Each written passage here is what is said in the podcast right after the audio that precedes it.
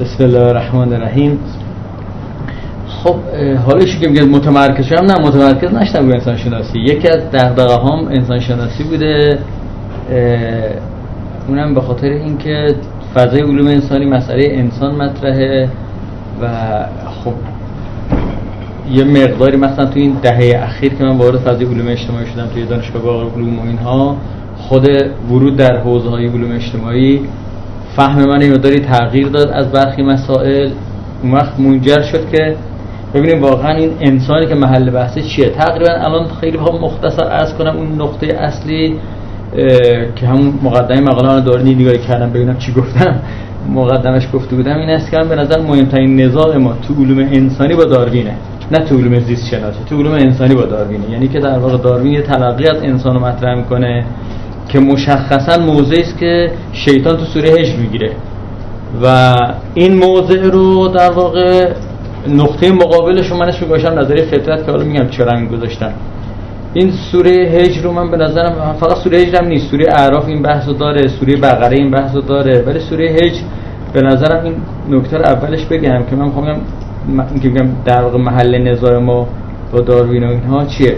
یه نکته هم بگم که من به نظرم اصلا مسئله مهمی نیستش که آیا انسان از میمون بوده یا نبوده. یعنی من با داروین که درگیرم سر این درگیر نیستم که از میمون بوده. اصلا انسان از میمون باشه. دعوای با داروین است که فقط از میمونه یا نه. یعنی من اونشو نفیان ایجابا من نظری ندارم سرش. اما این تیکه نظری داروینه که مخربه اون است که انسان فقط از میمونه. یعنی که سابقه دیگری نداره. سوره هج ببینید این تعبیر جالبی که توش هست اینه. میفرماید که جالب است. هم تو سوره اعراف هم تو سوره بقره هم سوره هجیه نزدیک ده دوازده آیه پشت سر هم هست. همش هم با این شروع میشه که شما نعمت قدر نمی‌دونید. سابقه شما از قبل از آفرینش قبل از دنیاست. تا بعد از دنیا خلقناکم ثم صورناکم ثم قلنا للملائکه اسجدوا آدم اونجا توی سوره مثلا بقره اولش میگه که که غالبا مثلا این سوره بقره از آیه 30 شروع می‌کنن در که به وضوح از آیه 28 این فراز شروع میشه.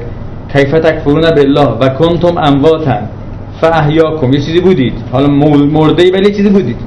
بعد شما رو زنده کرد. که این زندگی هست. ثم یمیتکم ثم یحییکم ثم الیه ترجعون. خلق لكم ما فی الارض جمیعا. ثم استوى الى السماء فسواهن سبع سماوات. برای شما زمین آفریدیم سپس به آسمان پرداختیم. بعدش میگه که گفتیم که می‌خوایم زمین خلیفه بذاریم. توی سوره اعراف دوباره این فراز اولش اگر نگاه کنید این آیاتی که به نظرم مرتبطه از آیه ده شروع میشه. میگه لقد مکناکم فی الارض. ما شما در زمین مکنت دادیم و جعلنا لکم فیها معایش قلیلا ما تشکرون. معایش شما هم تو اینجا قرار دادیم. کم شد. و لقد خلقناکم ثم صورناکم ثم قلنا للملائکه اسجدوا آدم سوره هجر هم دور با همین تعبیر. و الارض مددناها و القینا فیها رواسیه و انبتنا فیها من کل شیء موزون و جعلنا لکم فیها معایش. و این تعبیر معایش که همشون داره تکرار میشه. و من لستم له برازقی میاد پای میاد میاد. و این در ربکه هو یحشرهم. یعنی هم قبلش که آفریدیم. بعدم محشورتون می‌کنه. بعد میگه لقد خلقنا انسان من سلسال من همه مسنون و وارد آفرینش انسان میشه.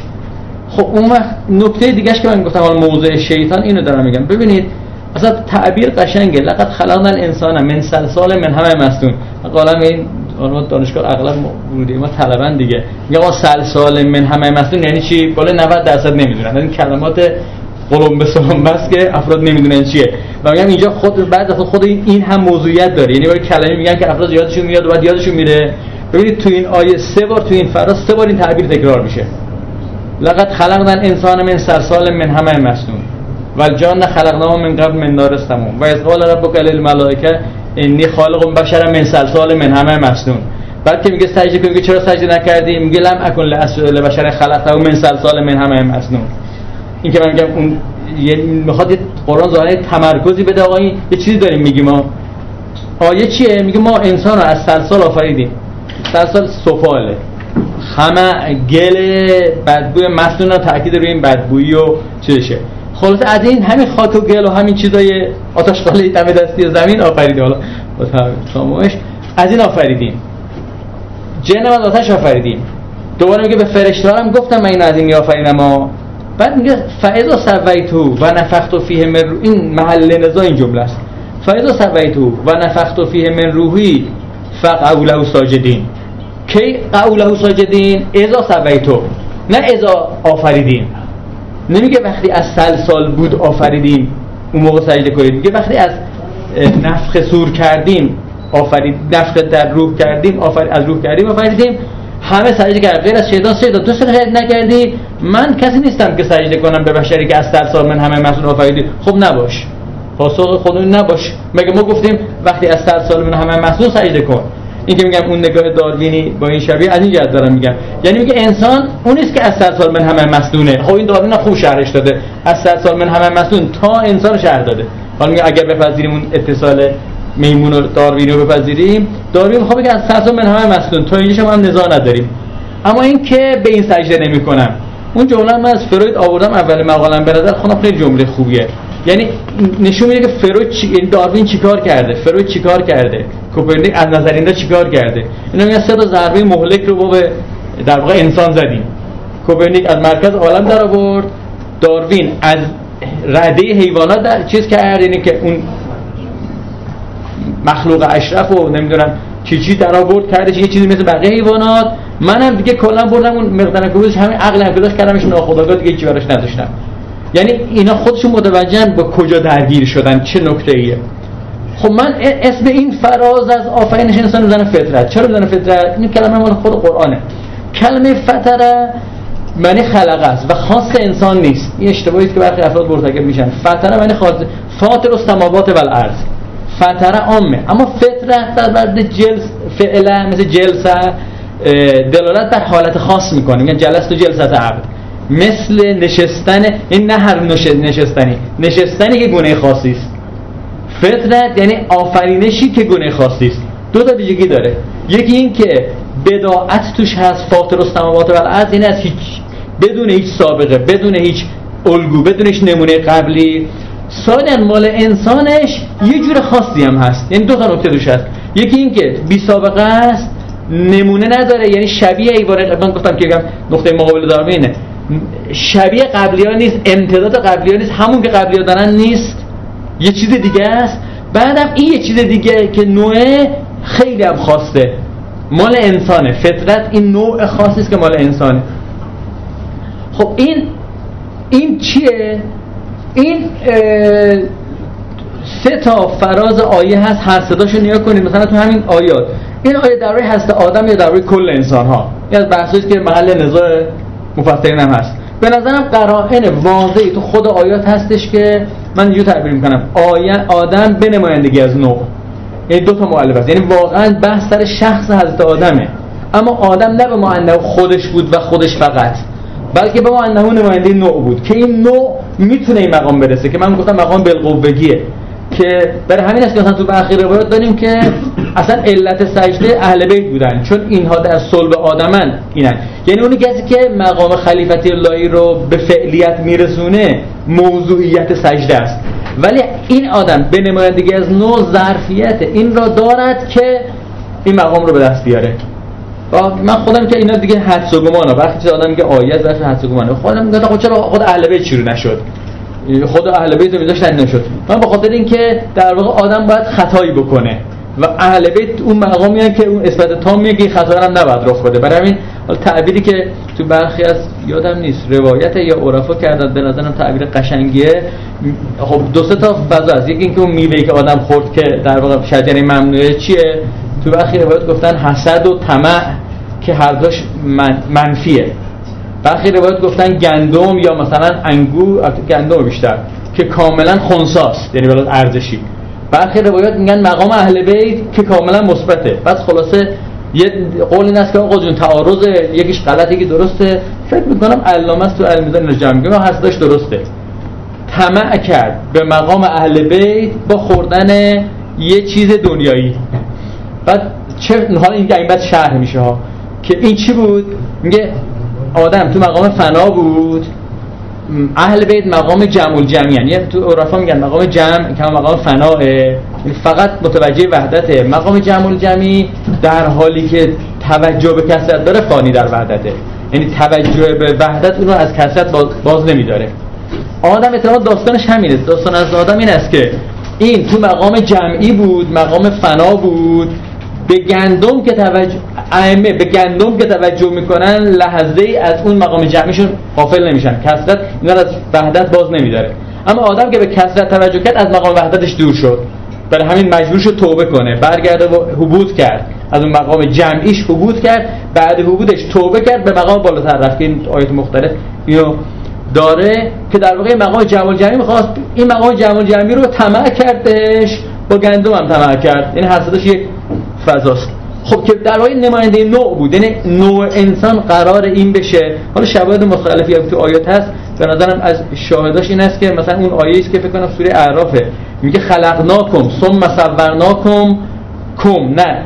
این آیه گفت خلقن انسان اینجا انسان گفت. اونجا اصلا میگه کم. یعنی اینجا حالا اچا بگه انسان معنی فرد انسان فرد خاص بود. اونجا میگه کم. ثم صورناکم ثم قال الملائکه اسجدوا لآدم فسجدوا الا ابلیس خب این فعه چه ربطی داره؟ ما شما رو آفریدیم بعد گفتیم ملائکه به آدم سجده کنید. شاهد دیگه که تو این آیات هست این است که تو همه این آیات بلافاصله بحث این است که این شیطان که رانده میشه تو همین آیه سوره هجر میفرماد فانذر الی یوم یبعثون انک من المنذرین قال به ما اغویتنی لازینن لهم فی الارض. هم از کجا اومد؟ اینجا که بحث آدم بود. انسان درست انسان مفرد اومد. چون مفرد احتمال شخص آدمی این فرد انسان آفریدیم نه انسان به من همون نوع. اما قرینه خیلی واضح این است که یه دفعه شیطان بحث می‌بره سر هم. من برای اینا اینجور می‌کنم. حالا که تو این کارو با من کردی تو این واقعه منم با اینا این کارو می‌کنم.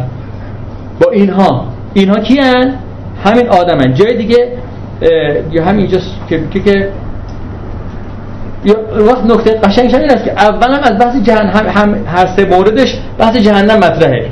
یعنی حضرت آدم که جهنمی نشد. یعنی تو آفرینش که از آدم یعنی اما مثلا خدا میگه من جهنم اینو پر می‌کنم. یعنی این آدمه نماینده این که بگم نماینده نوع یعنی این. یعنی در واقع این خودش مدخلیت داره اما مدخلیتش مدخلیتی نیستش که خودش همه چی باشه. بی, بی هم نیستش که فقط مثلا این شخصه باشه. دیگه بقیه نوعش رفتی به نداشته باشه. که میگم چیزی تعبیر دیگه قرآن مثلا لقد کرمنا بنی آدم. جاییست که اتفاقا نمیگه بر همه میگه فضلناهم علا کثیر ممن خلقنا. اینجا بنی آدم که تفضیل داده شده علل قاعده ظهور آیه تفضیل تکوینیه نه تفضیل تشریعی. این تکریمی برای بنی آدم است که آدم آدم رو اصلا ما یه جور خاصی. چرا کردم بنی آدم؟ من میگم به خاطر همین. این تحلیل من به خاطر همین آیت که دارم میگه من دارم خلیفه در زمین می‌ذارم همین که این منصبو دارم برای می‌ذارم تکریمی برای آدم. و این خلیفه هم نه که فقط یه مقام جعلی فرضی قرار دادی بلکه دارم یه کاری می‌کنم من نفخت فیه من روحی. الله میگه و نکته درستی هم هست چون آیات سیاقش کاملا شبیه هم دیگه. میگن این آیاتی که خیلی مختصر تو اینجا پرداخته که نفخت فی من روحی فقبول ساجدین تو سوره بقره تفصیلش میده. این آیات سیاقش رو نگاه کاملا سیاق شبیه هم دیگه است. از آفرینش شروع میشه. این گفتگو هست این گفتگوی طولانی تو یه جمله خلاص شد نفخت فی من روحی. نفخت فی من روحی یعنی چی؟ یعنی همون تعلیم اسما. تعلیم اسما یعنی چی؟ خب اینجا ما مثلا اینجا با دیگه نظرم با نظر علامه داری تفاوت داره ما خلاصه. استادی بود گفتش که آقا علامه طباطبایی اگه مثلا فروشگاه زنجیره ای زده دلیل نمیشه من بقالی خدا رو تعطیل کنم. حالا ما از این باب داریم میگیم. حالا فروشگاه زنجیره ای داره ما یه بقالی داریم بقالی ما شاید چیزی بهتر شه توی فروشگاه زنجیره ای نباشه علامه تعلیم اسما رو می‌برن تو فاز شهود و مکاشفه و اینها. در حالی که خب اگه می‌تونست بگه تعلیم الحقائق یک تعبیر اینجوری می‌تونست بکار اسما به کار بود تو روایت هم داریم اسم همه چیز حتی این فرشی که من نشستم روش. اسما اینه اسما.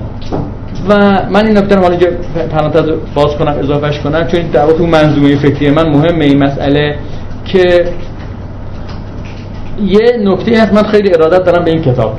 قرآن کریم. همینجا هم توصیه می‌کنم به خوندنش. خودم چند سال جدی دارم میخونمش. هر چقدر می‌خونم مطالب جدید خوبی داره. همیشه من توصیه می‌کنم بخونید. اینا که دارن از فضای مزینه می‌کنن توصیه می‌کنم حتما این کتاب بخونید. میگه هیچ کم نمی‌خونه جالب چی؟ چی؟ نویسندش حضرت خداوند رحمان رحیم. دیگه الاخر یه بار دیگه بگم خاطری که فضا شه.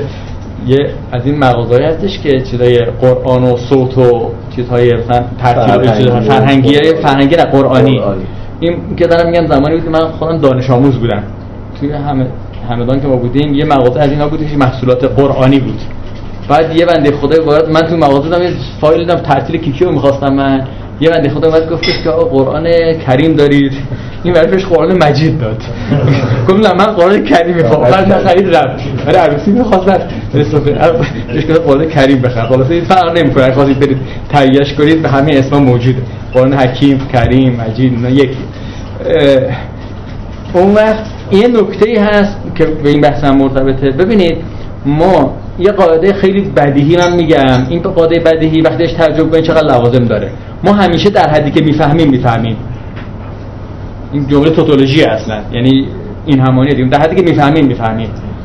این خیلی لوازم منطقی داره. مهمترین لازمش اینه اگرم رشد کنیم باز در حدی که فهمی فهمیم باز می‌فهمیم. یعنی هر چقدر که رشد بکنیم فهممون رشد بکنه باز در حدی که می‌فهمیم دوباره می‌فهمیم. میفهمون میره بالاتر دوباره به همین که می‌فهمیم می‌فهمیم.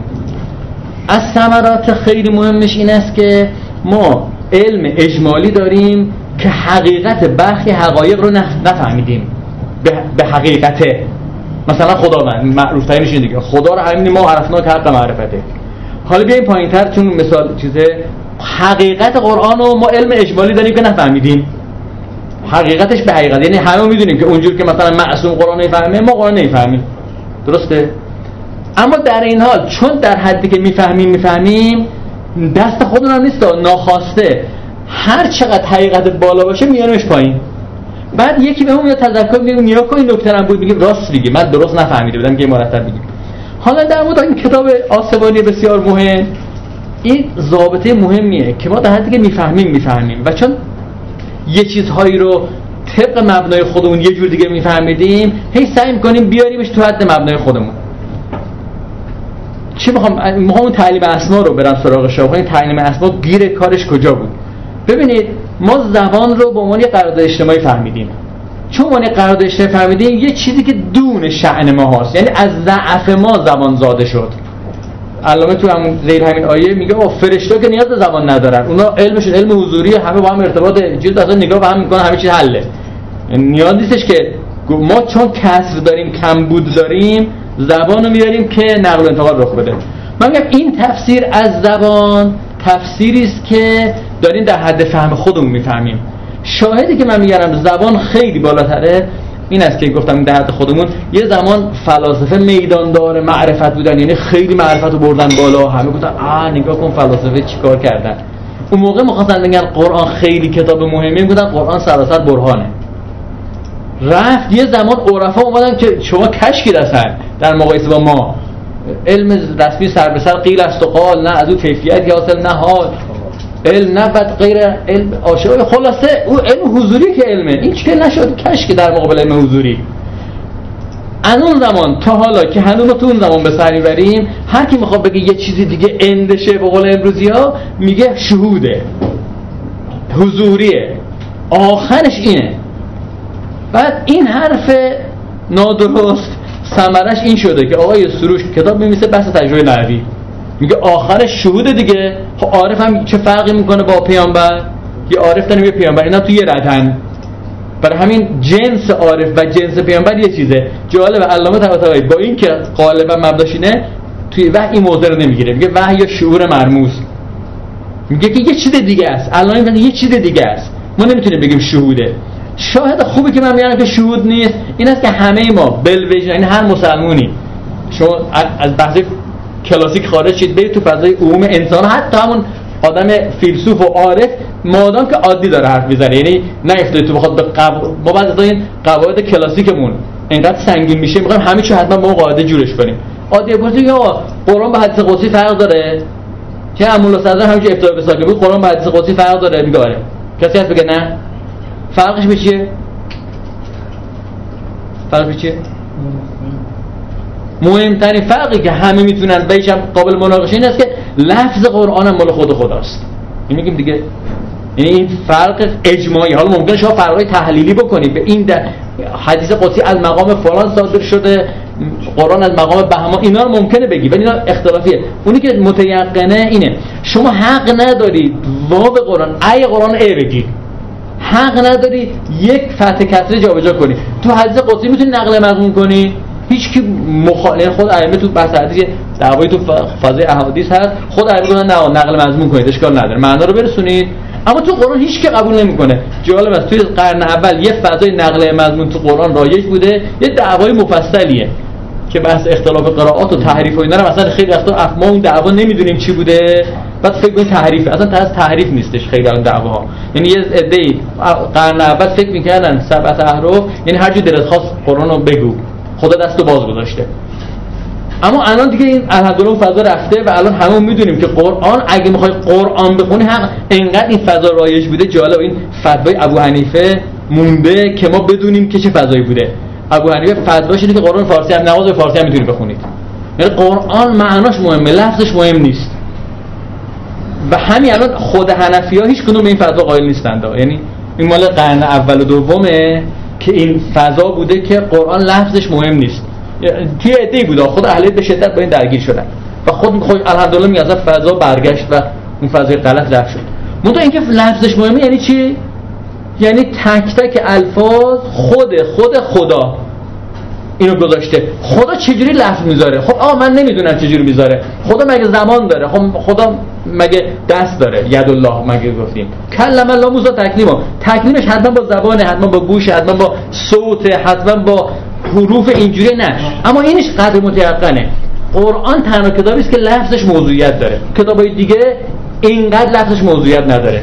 تو فاز احادیث که روایت داریم میگه که همه وحی به گوش عربی نازل می‌شد در گوش پیامبر زمانش به زبان خودش ترجمه می‌شد. بر همین است که لفظ بر همین است که حتی کشیشا هم نمیرن انجیل حفظ کنن. ولی مسلمان عادی میرن قرآن حفظ می‌کنن. حتی نفهمن. اون جملات امام هستش که که پسرم قرآن را بخون ولو که نفهمی. این لفظی کاری هست توش. خب من حرف همینجا شروع کنم. پس لفظ یه قرارداد اشتباهی خشک و خالی نیست. یه چیزی تاره توش. چیه؟ نمی‌دونم. من نمی‌خوام بگم چی نمی‌دونم چیه. ولی خواهم این اسما یه زمانی اسما بود و اسما انسان رو من میگم یکی از اصلی فطرت خود زبانه. که دوان بحثای جالب است این چامسکی قائل است که زبان فطریه. بعد یه آقای دکتر خندان دوستان می‌شناسن هاشون. ایشون رسالش در چامسکی بود و دکارت و چامسکی و اینا بود. بعد این کتابی من نشون داد. یکی از این یه خانومی بود این انگلیسی بود کتاب. این کتابی آمریکایی بود. بعد مخالف چامسکی بود. کلی شک کرد به چالش بکشه بعد آخرش گفتش که خلاصه نتونسته بود به قول خودش حریف بشه. ولی یه جمله این جملهش جالب بود. گفتید حواستون باشه ما میپذیریم. ممکنه بپذیریم زبان فطریه. اما نگی اخلاق فطری ها نرید تو اون وادی ها یعنی یه گارد بسته ای که نکنه خلاصه فطرته برسه به اخلاق. حالا من این مقدمه خیلی طولانی شد که اینا مقدمه شد. عناصری بود که توی مقالم خیلی نبود. خواستم این فطرت از کجا اومد؟ تو چه فضایی اومد؟ حالا فطرت که من دارم اینه. یعنی یه آفرینش خاصی که انسان رو خیلی خاص کرد که این خاصی خاص شدگی یه عناصری داره که من سعی کردم بگم که در آخرین مقالم این می‌خواستم بگم. بگم این خاص بودگی از این جهت مهمه که برخی نزاعهای بنیادی که تو علوم انسانی و اجتماعی وجود داره رو موضع ما رو تو این نزاع معلوم می‌کنه. من عنوان مقاله این بود دیگه. یه نظر انسان شناختیه که برای علوم انسانی مدرن رقیبه نه برای خواست نظریات مثلا هابرماس یا نم وبر یا فلان کس یا بهمان کس. من میگم برای فضای علوم انسانی مهمه چون همه اونا وجه جمعشون این است که انسان رو امتداد حیوان می‌بینن انسان رو تو اون رده دارن تجدید تحلیلش می‌کنن نگاه دینی به ما میگه که یه خبر دیگه تو انسان هست شما دو خبری انسان رو تحلیل کن نه یه خبری. یعنی نه فقط با این سابقه انسان دو تا سابقه داره. یه سابقه سلسال همه مسنونی داره یه سابقه نفخت فی روحی و اگه شما یک سابقه انسان رو تحلیل کنی انسان رو درست تحلیل نکردی. این اون رکن اصلیه. بعد من چند تا از ثمراتش که در حد مطالعات خودم بوده و فهمیدم هم اینجا آوردم. من حالا یه نکته نوشتم نوشتم مدل بحث من این بحث من حتی در قول ارسطو هم وای میسه من گفتم از زمان ارسطو همه انسان حیوانه با یه فصله. من می‌خوام نه اصلا مثلا مدل ار... صدرایی. دو تا فصل انگار به هم خوردن نه یه جنس و یه فصل. یعنی گویی دو تا فصل به هم خوردن. این این دو تا اینجوری ترکیب اتحادی نفس دادن که از بحث سنگین مولا سزاد می‌خوام این دو تا یه ترکیب اتحادی شده یه چیزی به یه چیز دیگه. که برای همین نوع انسان جنس خودش معادل جنس میشه. یه جور نسبت افراد خودش انواع داره. اینه که بحثی که تو فضای صدایی دارم هست تو این فضاست. خب. اون وقت یه نکته که حالا این بحث فطرت من هست من خودم به نظرم میاد خیلی این کسایی که بحث فطرت کردن مثل خود امام مثل متحرین ها رگه های این حرف توشون هست منتها توجه نداشتن به این رگه. یا یه جایی هم مثلا من به نظر امام توجه هم داره ولی مثلا متحری کمتر توجه داره یه جایی تصریح می‌کنه. که حالا مطلب شما خوندم که این اصلا توجه نکردید به این. این است که ببینید تو فضای احادیث که خیلی واضحه. این خلقت خاص که اولین بند من گفتم تعین بالقوه این دو تا کلمه پارادوکسیکال هم دارم گوشتن این است که من اینجوری تعبیر می‌کنم. میگم شما بذار از حیوان شروع کنم. ما فرهنگ عرستویی توی ذهن اغلب انسان ها انسان ها هم از مسلمان و مسیحی و اینها این فرهنگ یعنی عرستو هم به عنوان سمبلش میگه بابا یعنی این بیچاره عرستو خیلی کاره نبوده. یه فرهنگ عادی انسانیه عرستو خیلی فرهنگ عادی رو خیلی مدونش کرده چیزش کرده خود منطق. منطق کار عرستو که نبوده. این فرهنگ القا می‌کنه که خوبی مال انسانه بدی مال حیوانه. در حالی که تو عرف تمام همین فرهنگ های عادی شما دین نشید یه حیواناتی رو به یه خصلت اخلاقی گره می‌زنن خوب و یه حیواناتی به خصلت اخلاقی گره می‌زنن بد. میگن گرگ درنده است نمی‌دونم می‌دونید گرگ درنده است یا نه.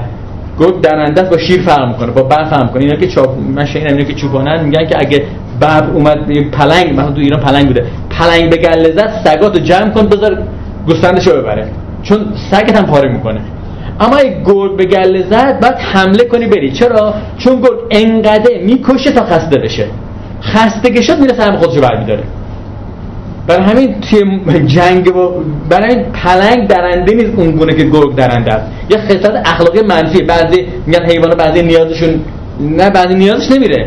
بعضی که صفا بکنه تو درندگی میره. از اون طرف مثلا میگن حالا خروس غیرتیه نمی‌دونم خوک به غیرته. اینا هست به لازه چیز یعنی خروس شما چند تا مو با چند تا مو می‌ذاری؟ عادی. یه دونه خروس دیگه دعوا میشه.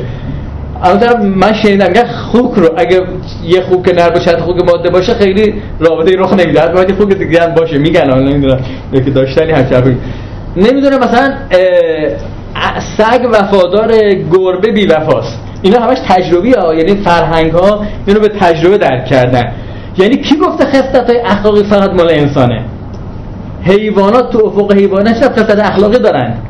ماها یه جایی یه جایی انقدر خطر اخلاقش گل می‌کنه که می‌بینی این حیوان اومد تو بهش سگ اصحاب کهف رودی چند پنیکان گرفت و مردم شد. این اومد تو بهش و از البوش ها شرط. های تلقیه چیز های حیوان محشور چه خبره؟ حالا نمیشه خبره. ولی خلاصه لاقل یه سگ خبر داری اومد توی بهش یا مثلا توی بخی روایت در اسبایی که پیکر ابا عبدالله شده توضیحاتی دادن که این اسبا خلاصه خیلی عوضی بودین دارن به اخلاقی باشه یعنی اونا تو فضای حیوانیت خودشون یه خوبی بدیایی دارن. خوبی بدی انسانی خاصه که نیست. و نکتهش چیه؟ نکتهش این است که افق این افق حیوانه. من تصویری حالا بخوام تصویر کنم. اگه میشه افق حیوان بهش می‌ذاره غریزه. اگه این افق غریزه افق فطرت یه کره خیلی بزرگتره که کل این کره رو در بر گرفته. که این به خاطر بهره وجودی بیشتری که داره انسان نه فقط تو خوبی ها بسیار خوبتر از حیوانه بلکه تو بدی ها بسیار بدتر از حیوانه. برای قرآن تعبیر می‌کنه اولاکه کل انعام بل هم ازل ثم قصد قلوبکم فیک هل هجاره او اشد قسوه یعنی همون گونه که تو خوبی ها ما خوبی خیلی راحت می‌تونیم منبرشو بریم. اما قرآن میگه تو بدی هم اینطوره. بعد یکی از بحثایی هم که هستش ما خیلی وقتا نمی‌تونیم دست برخی رو لو بدیم به خاطر که فقط بدی ها رو بدیایی که تو فضای حیوانیت قابل شرح شرح میدیم. بعد نمی‌تونیم شرح بدیم. ببینید چرا مثلا دست معاویه در طول تاریخ لو رفته؟ ولی که می‌دونید اهل سنت دست همچنان معاویه رو قبول داره فضای عمومی اهل سنت معاویه رو قبول نداره. اما دست برخی از افراد لو نرفته. حالا نیست چرا لو نرفته؟ به خاطر که اون آدمایی که ازل ما بدن ازل خیلی خوبن چه بدی دارن؟ آقا آدم ساده زیست نیست که هست. آدم تعبد نداره که داره. جاه طلب به معنی که قدرت رو بخواد به بچه خودش بده نیست. قدرت رو بچه خودش نداد. معاویه برای بچه خودش موروزی کرد. نداد. و و و. خب پس این چی؟ کی گفته بده؟ این این فضای چیه تو این آدمه؟ بعد شما تو روایت میگن که آ مشکلشو می‌دونی ما چی بود؟ ام یحسدون الناس علی ما آتاهم الله من فضله. حسد کردن. بچا اینو مفهوم حسد رو شما توی حیوانات نمی‌تونی پیدا کنید حیوانات غیرت دارن حسد ندارن. غیرت یعنی یه حریم برای خودم دارم نمی‌زنم وارد حریم من بشی. حسد یعنی به خاطر اینکه تو زمین بخوری من خودم می‌کشم تو زمین بخور. من خودم نابود می‌کنم تو زمین بخور. داستان قشنگی رو تو مصنوی اومده در حسد میگه که دو تا همسایه بودن. این همسایه یک خیلی آدم خوبی بودی. هر کاری می‌کنی یک همسایه که اینو زایه کنه نمی‌شد. آخرش خلاصه داستان خیلی خلاصه شد. آخر این همسایه یه غلامی داشت همسایه بده یه غلامی داشته. بهش میگه آقای غلام من تو رو آزاد می‌کنم تمام اموالم به اسم تو می‌کنم. فقط یه کاری باید بکنی. امضا می‌گیره ازش اینا خودی چه آدم ارباب خوبی امضا که گرفت تعهد معامله تمام شد. میگه میریم برای خونه همسایه سر منو ببر. میگه آقا تو ارباب به خوبی چرا کارو بکنم؟ میگه به خاطری که خون من را بگیرن ناودانش. بعد بیان اینو ببرن محاکمش کنن آبروش بره زایه بشه. این غلامی این کار مولوی غلامی این کارو می‌کنه. خلاصه اینو سر می‌بره. و خودش میگه تو هم چند شهر بزن بیرون. بگو من مسافرت بودم بعد برگشتم. بعد بعد میگن که آره گرفتن. خلاصه می‌خوام خلاصه لو میده میگه آره اینجوری بود و داستانش خلاص تمام میشه. ولی نکتهش این است که طرف به خاطر اینکه این طرفو ضایع بکنه خودشو می‌کشه. این ویژگی تو حیوانات نیست. اون خیلی مهمه. آقای جوادی امالی نکته می‌گفتن خیلی نکته مهمه تو نقد طب جدید. آقا شما که میاد رو حیوانا آزمایش می‌کنید میاد رو انسان میگید مطمئنی جواب میده؟ آیا هر مثلا یه بار تو روانشناسی مثالی بود گفتن حس مادری خیلی غریزه مادری خیلی عمیق نیست. چرا؟ چون میمون رو گذاشتن روی صفحه داغ هی داغش کردن داغش کردن داغش کردن اول بچه رو بغل کرد. بعد که خیلی داغ شد بچه‌ش گاش دیده باش رفت روش. آقا مادری حیوان از جنس مادری انسانه. شما نمی‌تونه از حیوان نتیجه بگیره برای انسان. نه اینکه خیلی جا جواب نمیده ها. یکی از نکاتی هم که من تو مقالم گفتم به نظر مهم هم که تو مقدمه بگم این است که ببینید این مقداری که تو فضای غربی هم پذیرفته شده. زیست شناسی با فیزیک چه فرقی می‌کنه؟ می‌دونید که همش فیزیک بود. physics طبیعیاته. علم قدیم طبیعیات بود دیگه. این طبیعیات که physics ه بعد از یه مدتی ازش زیست شناسی جدا شد. شیمی جدا شد؟ بعد زیست شناسی جدا شد. زیست شناسی با شیمی چه فرق می‌کنه؟ فهمیدن به خاطر برخورداری از نفس نفس من حیوانی. برخورداری از حیات این موجودات یه ویژگیهایی دارن یه قوانینی براشون حاکمه که جنس این قوانین. با جنس قوانین فیزیک فرق می‌کنه. نه به معنای فرقی که نافی او باشه. بلکه این منی که من حالا نه حیوانی که یا این پرتغالی که موجود زنده حالا زمان که دو درخت بود موجود زنده است درختی که موجود زنده است حیوانی که موجود زنده است در حالی که قوانین فیزیک روش پیاده میشه مثلا قانون جاذبه اما یه عالم قوانین داره که با فیزیک نمی‌تونی پیداش کنی. برای همین است که مثال سادهش این است که شما یه گربه رو از بالای پشت اون بیاندازی با یه سنگو بیاندازی هر دوتاشون جاذبه روش عمل می‌کنه. اما روی گربه قوانین دیگری هم عمل می‌کنه که اگه شما فقط فقط با فرمول های فیزیکی بخوای افتادن گربه رو تن چیز کنی نمی‌تونی دقیق بگی یعنی شما مثلا بردارید مثلا یه مشت خاکو بریزید با فیزیک می‌شود نشون داد خیلی محاسبش پیچیده است که کدوم خاک چه زمانی کی می‌رسه با کجا می‌رسه کدوم رو قرار می‌گیره. میشه به لحاظ فیزیکی کاملا حسابش کرد. والا موضوع پیچیده. اما اگه یه گربه رو بیاندازید یا مثلا به جای گربه نه یه مثلا چی بگم یه خمیر گربه می شکلو بیاندازید کاملا میشه گفتش که جوری می‌خوره زمین چیه؟ اما یه گربه رو بیاندازید اینجوری نمی‌خوره زمین. با اون قوانینه. یعنی حتما گربه معروفه که با دست و پا میاد هر جور بندازی با دست پا میاد چرا؟ چون موجود زنده این موجود زنده یه کارایی داره می‌کنه. انقدر این کاراش خواسته که اون یه رشته دیگه درست کردن مثل زیست شناسی که زیست شناسی از همه فیزیک استفاده می‌کنه اما یه کار یه چیز دیگه شناسایی می‌کنه. دیلتای تو بازار قد اومد فهمید علوم انسانی با علوم شروع علوم انسانی هم با آگوست کند اگه باشه می‌گفت فیزیک اجتماعی دیگه. می‌گفت همون فیزیک طبیعیاته بیاد تو اجتماع. تا دور که هم همینه. دیلتای اومد چی فهمید؟ دیلتای اینو فهمید. که آقا این انسانی فرقی می‌کنه. معنا داره کنش داره. این کنشه با قوانین طبیعی قوانین طبیعی زیست شناسی هم فرق می‌کنه. ولی اساسا اومد گفتش که کان فیلسوف علوم طبیعی بود. من فیلسوف علوم انسانی هم چون اینا دو دسته علمند اینو فهمیدن اما به لحاظ فلسفی توجیه براش ندارن. برای همین است که فضای تفسیریون که بعد وبر و دیگران میاد فضای مکاتب هرمنوتیکی تفسیری کلا افتاد به برساختگرایی و نسبی گرایی اما من حرفم این است که اون نکته که اینجا مابل امتیاز بحث ما این است که نه اما همون گونه که زیست شناسی با فیزیک فرق می‌کرد همون گونه هم علوم انسانی با زیست شناسی فرق می‌کنه و این به معنای برساختی بودن و جعلی بودن و فرضی بودن همه چیز نیست بلکه یه واقعیت جدی توی این آدم هست که یه واقعیت جدیه رو شما به واقعیت جدی بگیرید لوازمش در میاد. خب حالا با این مقدمات که فکر کنم مقدار خیلی مقدمات طولانی شد بریم سراغ این بندهایی که داشتم یعنی بندهای این مقاله. ببینید اولین فرقی که آها این نکته این بود دیگه. به رضایل شیطانی این گفتم امام توی بحثش داره. امام تو همون کتاب مختلف هم تو فطرتش داره هم تو بحث جنود عقل و جه مکرر. تعبیر دو تا چیز حیوانیت و شیطان ابلیسیت نمی‌دونم ابعاد ابلیسی انسان. یعنی یه چیزی که از جنس حیوانا نیست این یه, یه چیز خاصیه. حالا آیا این سوال آیا واقعا این سوال من از امام ها آیا واقعا در حد ابلیس تموم میشه؟ یا بیشتر از ابلیس ابلیسیت انسان؟ یا اون که میگم فطرته اتفاقا ابلیس هم از این چیزه داره. یعنی آیا تای تای قرار دیدی تای تای تای جهنم ابلیس یه نفر دیگری هم تای تای جهنم. این خیلی مهمه یعنی یه جایی تو بحثا شده که ابلیس یه جایی اومد گفت من دیگه اینجا نیستم.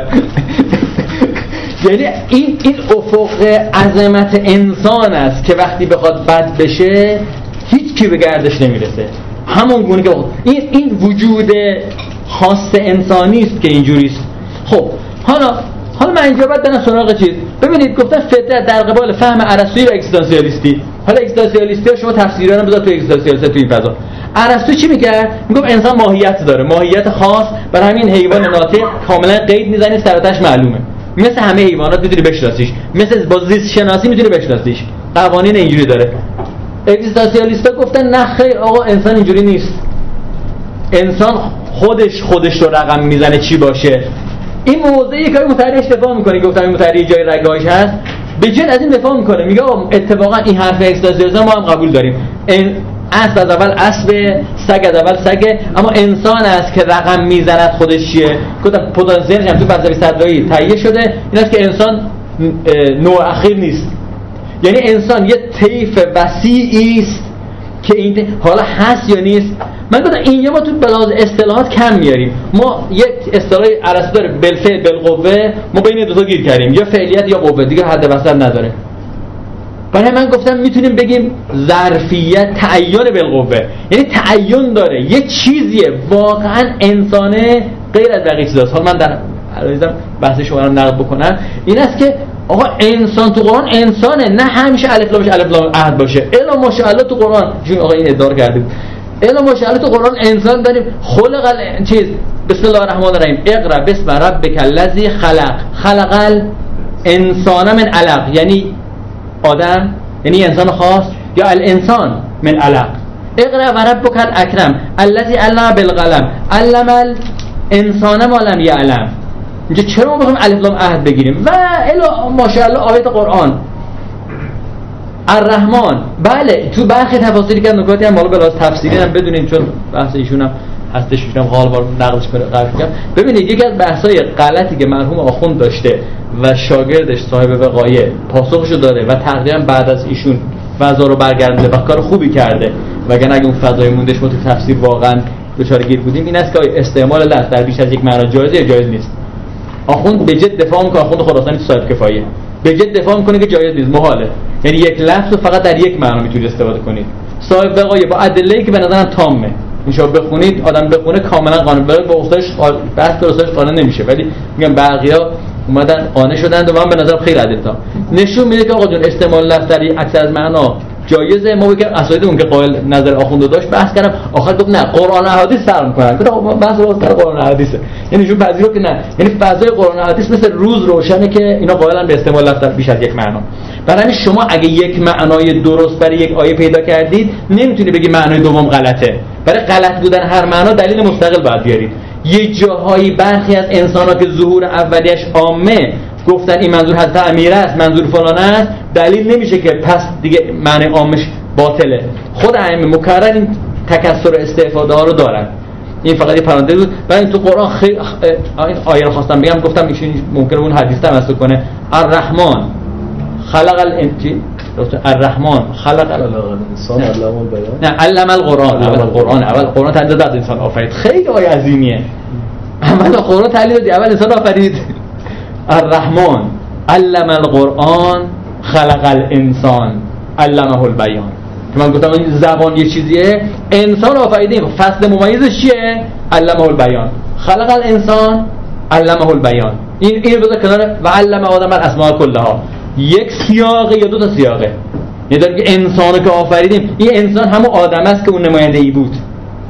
تعلیم اسما براش حاصل شد. تعلیم اسما برای همه حاصل نشد اما بیان برای همه حاصل شد. برای اینجا میگه خلق الانسان علمه البیان که اگه بیان رو بفهمید از فرشته می‌دونید با که من خودم تحلیل خواستم. خب پس ببینید یه چیز خاصی یه تعینیه که شما نمی‌تونی بگی که این ما نمی‌دونیم چیا انسانن. ممکنه نتونی به لحاظ منطق رایج کلاسیک قید و بندهاشو بذاری اما بلوجدان میابی این انسانه. اون انسان اونم انسانه. الان صدام بشینه انسان جورج بوش بشینه انسان امام خمینی بشینه انسان نه حضرت ولی هستن بشینه انسان انسانه. هیچ هیچ مجازگویی نکردی. کاملا حقیقته. یعنی یه تعینی دارن که اون تعینی ویژگیش چیه؟ من گفتم قوه بینهایت در این واقعیت قرار دادن. به اضافه دو تا چیز. به اضافه اصل جهتگیری مثبت. اصل جهتگیری مثبت غیر از فعلیت مثبته. ببینید تو آیات مختلف چون محل مناقشه ایشون هم هست می‌خوام اینا رو دیگه بیشتر روش رو میدم. این تعین بالفطره رو اینجا گفتم. ببینید اصل جهتگیری مثبت چیه؟ ها مثلا دوباره آیات که انسانه. ولقد خلق در انسان چی؟ فی علالی همین جور آیه چی بود؟ خلقنا لقد خلقنا الانسان فی احسن تقویم. فی احسن تقویم بله. لقد خلقنا خلقنا الانسان فی احسن تقویم یعنی اهل بیت؟ ثم رددناه اصل سافرین بس اهل بیت چی شد؟ خلق اصلا انسان رو در احسن قوام آفریدیم.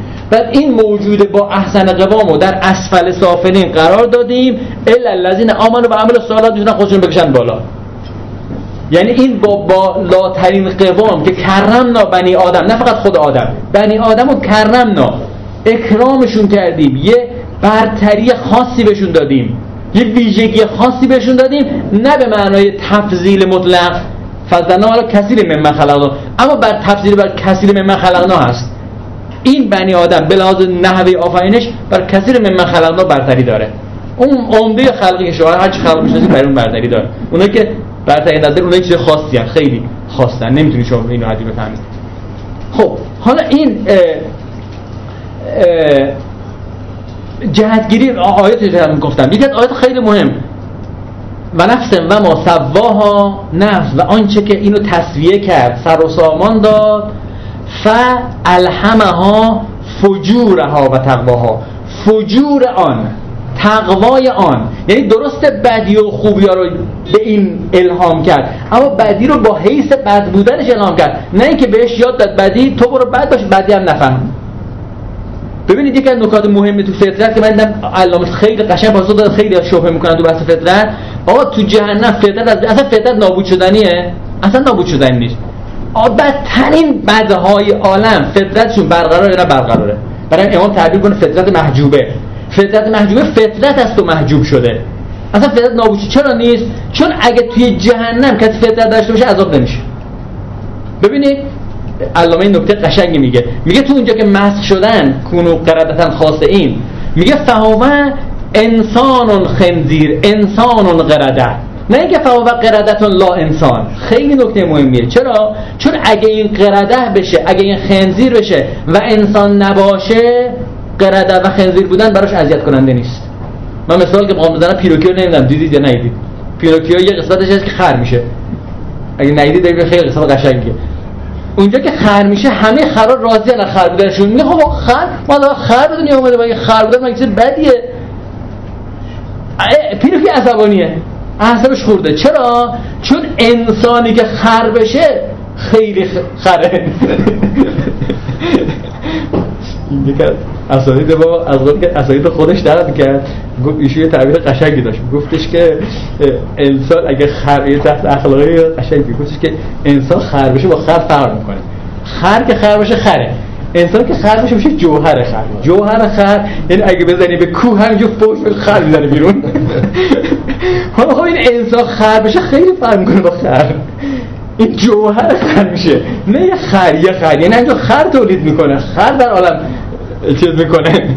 بخوام یعنی خیلی فرق می‌کنه. و برای همین است که از خر بودنش معذبه. یعنی وقتی که می‌فهمه که خر شده اون لحظه که می‌فهمه خر شد یعنی خریتش بروز می‌کنه تو عالم طبل سرائر اون وقت عذابی می‌کشه که هیچ خری عذاب نمی‌کشه. ببین عقرب های تو بهش آیا ممکنه برخی آدم ها عقرب بشن؟ من به کاملا تو فضای آیت ممکنه هم بش مورچه میشن چی میشن؟ عقرب خب ولی البته هم داریم یه عقاربی هم تو بهشت هست. مارهایی هم تو بهشت هست. آیا این عقرب بهشتی ببخشید من. آیا این عقرب بهشتی عقرب جهنمی بخشید عقرب جهنمی با اون عقرب یعنی عقربی که از حیوانی اومد تو جهنم. با این آدمی که عقرب شده فرق داره یا نه؟ او عذاب کننده است عذاب شونده است. ولی که ممکن است عذابم بکنه. حالا توی بحث پیچیده آخر این است که این اینا همدیگر عذاب می‌کنن اینا بحث دیگریه. ولی می‌خوام ولی خلاصه این عذاب می‌کشه. ولی اون عقربی که خدا مأمورش کرده برای عذاب خودش که عذاب نمی‌کشه. ببینید این نکته یعنی فطرت اصلا نابود شدنی نیست. لا ت... یک از بحثایی که شما کردید من اعصاب خورد شده بخش اینجا بگم اینا نکات مهمه. تو قرآن نیا کن لا تبدیل لخلق الله. از هنرهای من می‌دونید اینه که کلا از مدود آدم که خیلی اعصاب های چه قابلیتی دارن. فطرتا اینجوری هم که. لا تبدیل لخلق الله فهم می‌کنه با لا تغییر لخلق الله. هیچ آیه نداریم لا تغییر لخلق الله بلکه آیه داریم فلیغیرن خلق الله. هم همین قرآنی که این جمله رو هیچ ردش نکرد و این شیطان داره اخبار می‌کنه. میگه من این کارو می‌کنم اونا این کارو خواهند کرد. همین قرآن میگه لا تبدیل خلق الله. فطرت تبدیل پذیر نیست تغییر پذیر هست. یعنی نکات خود فطرت اقتضاش اینه. خب پس این نکته اول این است که ما نه ارسطویی هستیم که انسان رو ببندیم نه اگزیستانس حال اگزیستانس چه ضرری داره؟ اگزیستانس وقتی تعین نداره مهمترین اشکالش اینه که جهت واقعی نداره. هر کسی هر چی دلش بخواد می‌تونه بسازه آزادی من لیبرالیسم ازش در میاد. من اونی هم که دلم می‌خواد. هیچ هدف ارسطو با اون مدل ماهیتش علت قایی رو می آورد با علت قایی هر واقعیت یه قایت واقعی داشت که با او سنجیده می‌شد. درخت سیب قایت دانه سیبه. برای همین برای خود درخت سیب بهترین چیز چیه؟ اینی که بره درخت دانه سیب این است که بره درخت سیب بشه. نطفه قورباغه بهترین چیز براش چیه؟ اینی که بره قورباغه بشه. کاملا به علم طبیعی توضیح پذیر بود. اما اگه انسان شما شد اگزیستانسیالیست شدش کاملا برساخت شما می‌دونی که می‌تونی هر چی بشی هیچ جهتگیری واقعی هم نداری چون علت رو کنار گذاشتی تو فضای ارسطویی پس هر کی خواستی می‌تونی بشی. نه مهم فطرتی نیست. فطرت جهتگیری تو خودش هست. جهتگیری تو خودش هست. یعنی حالا عملا می‌کنه خارجی یا نه. کل مولد یولد علی الفطره ولکن ابواهو یحودانه او یمجسانه. این عمل کردنش به عوامل خارجی برمیگرده. به عوامل خارجی برمیگرده. خودش می‌فهمه کار بدی کرد. تا یه زمان می‌فهمه مادام که فطرتش رو تغییر نداده باشه. وقتی فطرتش رو تغییر داد دیگه فهمش ازش سلب میشه. قل هل ننبئکم بالاخسرین اعمالا الذين ضل سعیهم فی الحیات دنیا و هم یحسبون انهم یحسنون صنعا. حالا که اینا حساب می‌کنن بهترین کارو می‌کنن روز قیامت مؤاخذه میشن یا نمیشن؟ آقا از نظر خودم خوب کاری می‌کردم میگه نظرت غلط بود. یه بحث جالبی توی فقه هستش تو اصول فقه. الاسترار به سوء الاختیار لا یزر بالاختیار شما خودت خودتو اینجوری تغییر دادی که فهمت دچار خطا شد. وگرنه تو با فهم اولیت هر بچه‌ای که به دنیا میاد می‌فهمه راستوی خوب دروغگویی بده. برای بچه ها اول راست میگن. فطرت یعنی فطرت تو ذات همه است. همه کمال طلبن یعنی همیشه دنبال وضع بهتر برای خودشون میگردن. حتی آدم مازوخیست. از نظر خودش بهتر اینه. انقدر خودش رو تغییر داده که از اذیت شدن لذت می‌بره خوشش میاد. کمال می‌بینه برای خودش. میگیم حقیقت جوی فطریه نه اینکه انسان دروغ نمیگن. یعنی اساسا انسان دنبال این است که درستش رو بفهمه. بعد انقدر خودش رو تغییر میده انقدر با برساخت ها خودش رو انس میده که کم کم این برساخت ها میشه حقیقت خودش. ولی همونجا قیامت و سرار عذاب می‌کشه. اگه اگه حقیقت جویش نابود تبدیل شده بود نه فقط تغییر تبدیل شده بود روز قیامت عذاب نمی‌کشید. چرا؟ قرآن میفرماد در مورد اینا که زل عنهم ما کانوا یفترون. انظر کیف کذبوا علی انفسهم. میگه روز قیامت اینا میگه ما کن کی بود نپرستیدیم میگن ما کن نانت اون من دونه که من شک. خدا ما غیر از تو کس رو نپرستیدیم چرا اینو میگن؟ راستم میگن. چرا میگن؟ چون غیر از خدا پرستیدنی ای در عالم وجود ندارد. همش جعل فرض توهمه. روز قیامت توهمشو می‌فهمه فضلت حقیقت جویی داد می‌زنه می‌زنه تو سرش. میگه ببین چیزی خودشون به خودشون دروغ میگن؟ گم کردن افتراعشون رو. یعنی اون فطرت فعاله. مگه می‌تونه فطرت عمل نکنه؟ برای همین از هر کسی می‌تونه تو موقعیت قرار بگیره که برگرده. مادام که زنده است باب توبه بازه. چرا امکان توبه همچنان باقیه؟ چون خلاصه اون فطرت هنوز می‌تونه تکون بخوره. هنوز می‌تونه تغییرش میشه حجاب. محجوب فطرت محجوبه. تغییرش نمیشه تبدیل به معنی بی فطرت شدن. پست فطرت میشه نه بی فطرتی. تعبیر فوشایی که ملت میدن فوشای معناداریه. چون اتفاقا داره بی فطرتیه. نه پست فطرتیه. فطرتش پست شده با تغییراتی که رخ داده خب پس این تعین بالقوه حرف اوله که می‌تونه هم جهتگیری رو برای ما نگه داره هم ظرفیت عظیم و هم بدی های خاص رو شهر بده که این بدی ها رو نمی‌تونه با حیوانیت شما شهر بدید. و همین که در واقع امکان این که انسان بتونه خودشو سگ بکنه یا فرشته بکنه یا برتر از فرشته مهیا می‌کنه نکته دوم وقت این می‌دونید خروجی مهمش تو علوم انسانی چیه؟ این است که ما خلاصه با برساخت ها چیکار بکنیم؟ آقای زحمت کشیدنین خواستم ما معرفی بکنیم بحث من اون بحث فقه و اخلاق رو هم گفتن این هم به این مرتبطه. ما اون موقع گفتم چی تو بودی داره بحث راست گفتن خیلی مرتبطه؟ خب ببینید مهمترین جاش که تو اون مقاله فقه و اخلاق بروز پیدا می‌کنه این است که ما در مسئله برساخت کردن چه چه نقشی داریم؟ یه تلقی این است که افتاد این همیشه حقیقیه ما برساخت نمی‌کنه. نه اتفاقا تا در اتفاق برساخت نمی‌کنه. فقه کاملا با برساخت کردن میره جلو. اما برساخت ها ریشه در فطرت دارد ریشه در واقعیت دارد یا ریشه در واقعیت ندارد. یعنی ما برساخت ها رو می‌تونیم قضاوت نهایی بکنیم که برساخت خروجی واقعی داشته باشه محل خروج. یا مزایای ما که قرآن داریم و دیگران که قرآن ندارن که ما نمی‌خونیم. مذرات ماست که قرآن داریم. چه روز قیامت مؤاخذه می‌کنن میگن شما علوم انسانی داشت قرآن داشت علوم انسانی تو اینقدر پیشرفت نکرد. این است که برای ما معاد شرح داده. معاد به شدت تو بحث علوم انسانی به درد می‌خوره. کجاش به درد می‌خوره؟ این است که معاد عرصه است که حقیقت به تمام آشکار میشه. درسته یا نه؟ جواب تو سرایر خب اگه حقیقت آشکار میشه بابا هرچی تو این دنیا شک داری در مورد میزان حقیقت هم که اثر می‌ذاره تو متن واقع. اثر واقعی می‌ذاره وگرنه اثر باطل می‌شود جهنم. می‌شود نابودی می‌شود پوچی. پوچی میشه دیگه. زل انها ما کانو اگه می‌خوای بفهمی یه کاری اثر واقعی درست می‌ذاره برو تو جهنم رسد توی بهشت تو جهنم رسدش کن. ببین خروجیش چی میشه تو عالم؟ آیا این دعوایی که آقای متحری و علامه یه طرف آیت الله مصباحی طرف دیگه داره که آیا اصالت جامعه و فرد اصل دعوا رو آقای متحری به امت حلش می‌کنن که امت روز قیامت محشور میشه. به دلیل خوبه من اونجا من تازه کشفی که یعنی پرانتزی کوچیک باز کنم است که هر دوتاشون درست می‌گفتن. هم آقای جوادی آقای مصباح درست می‌گفت که جامعه اصالت نداره. هم آقای متحری اشتباه می‌گفت که درست می‌گفت. چه اشتباهی می‌گفت؟ آقای متحری و علامه یه اشتباه کوچیکی کردن. اون که به جای که بگن امت اصالت داره گفتن جامعه اصالت داره. جامعه اصالت نداره واقعا حق با مصباح امت اصالت داره چون امت هر جامعه ای نمیگن. شما بگید جامعه ایرانی جامعه جامعه های اعتباری محض امت نیستن. اما امت فقط خوبا نیستند فقط امت اسلام امت نیست. امت کل ما دخلت امتون لعنت اختها. امت یهود هم امته. امت ها واقعیت دارن انقدر واقعیت دارن که تو روز قیامت هم می‌تونی پیداشون کنی. خانواده واقعیت داره یا واقعیت نداره؟ واقعیت داره نداره؟ چون نمی‌دونم واقعیت یعنی چی تو که تو قیامت معلوم بشه. خانواده تو قیامت داری یا نداره؟ یه خانواده واقعیت نمی‌رسه یا ما یفر المرء من اخی و امه و ابی و صاحبتی و بنی یه خانواده به واقعیت می‌رسه. یعنی واقعیتشون رو محقق می‌کنن تو عالم. میشه هم و ازواجهم فی ظلال علی الارائک متکئون. والذین آمنوا و تبعتهم ذریتهم به ایمان الحق بهم ذریتهم و ما علتناهم من عمل میشن. یه خانواده تو قیامت هم خانوادن یه خانواده تو قیامت متلاشی میشن. ولایت واقعیت داره یا نداره؟ الاخلاء بعضهم یومئذ لبعض عدو الا المتقین. ولایت حق واقعیت داره ولایت باطل هم ولایت باطل هم توی افقش واقعیت داره که جهنم می‌بره. اما دشمنی ایجاد می‌کنه. ولی یه افق یعنی همش اونجا فرمول داره. حالا من خیلی درم سراغش.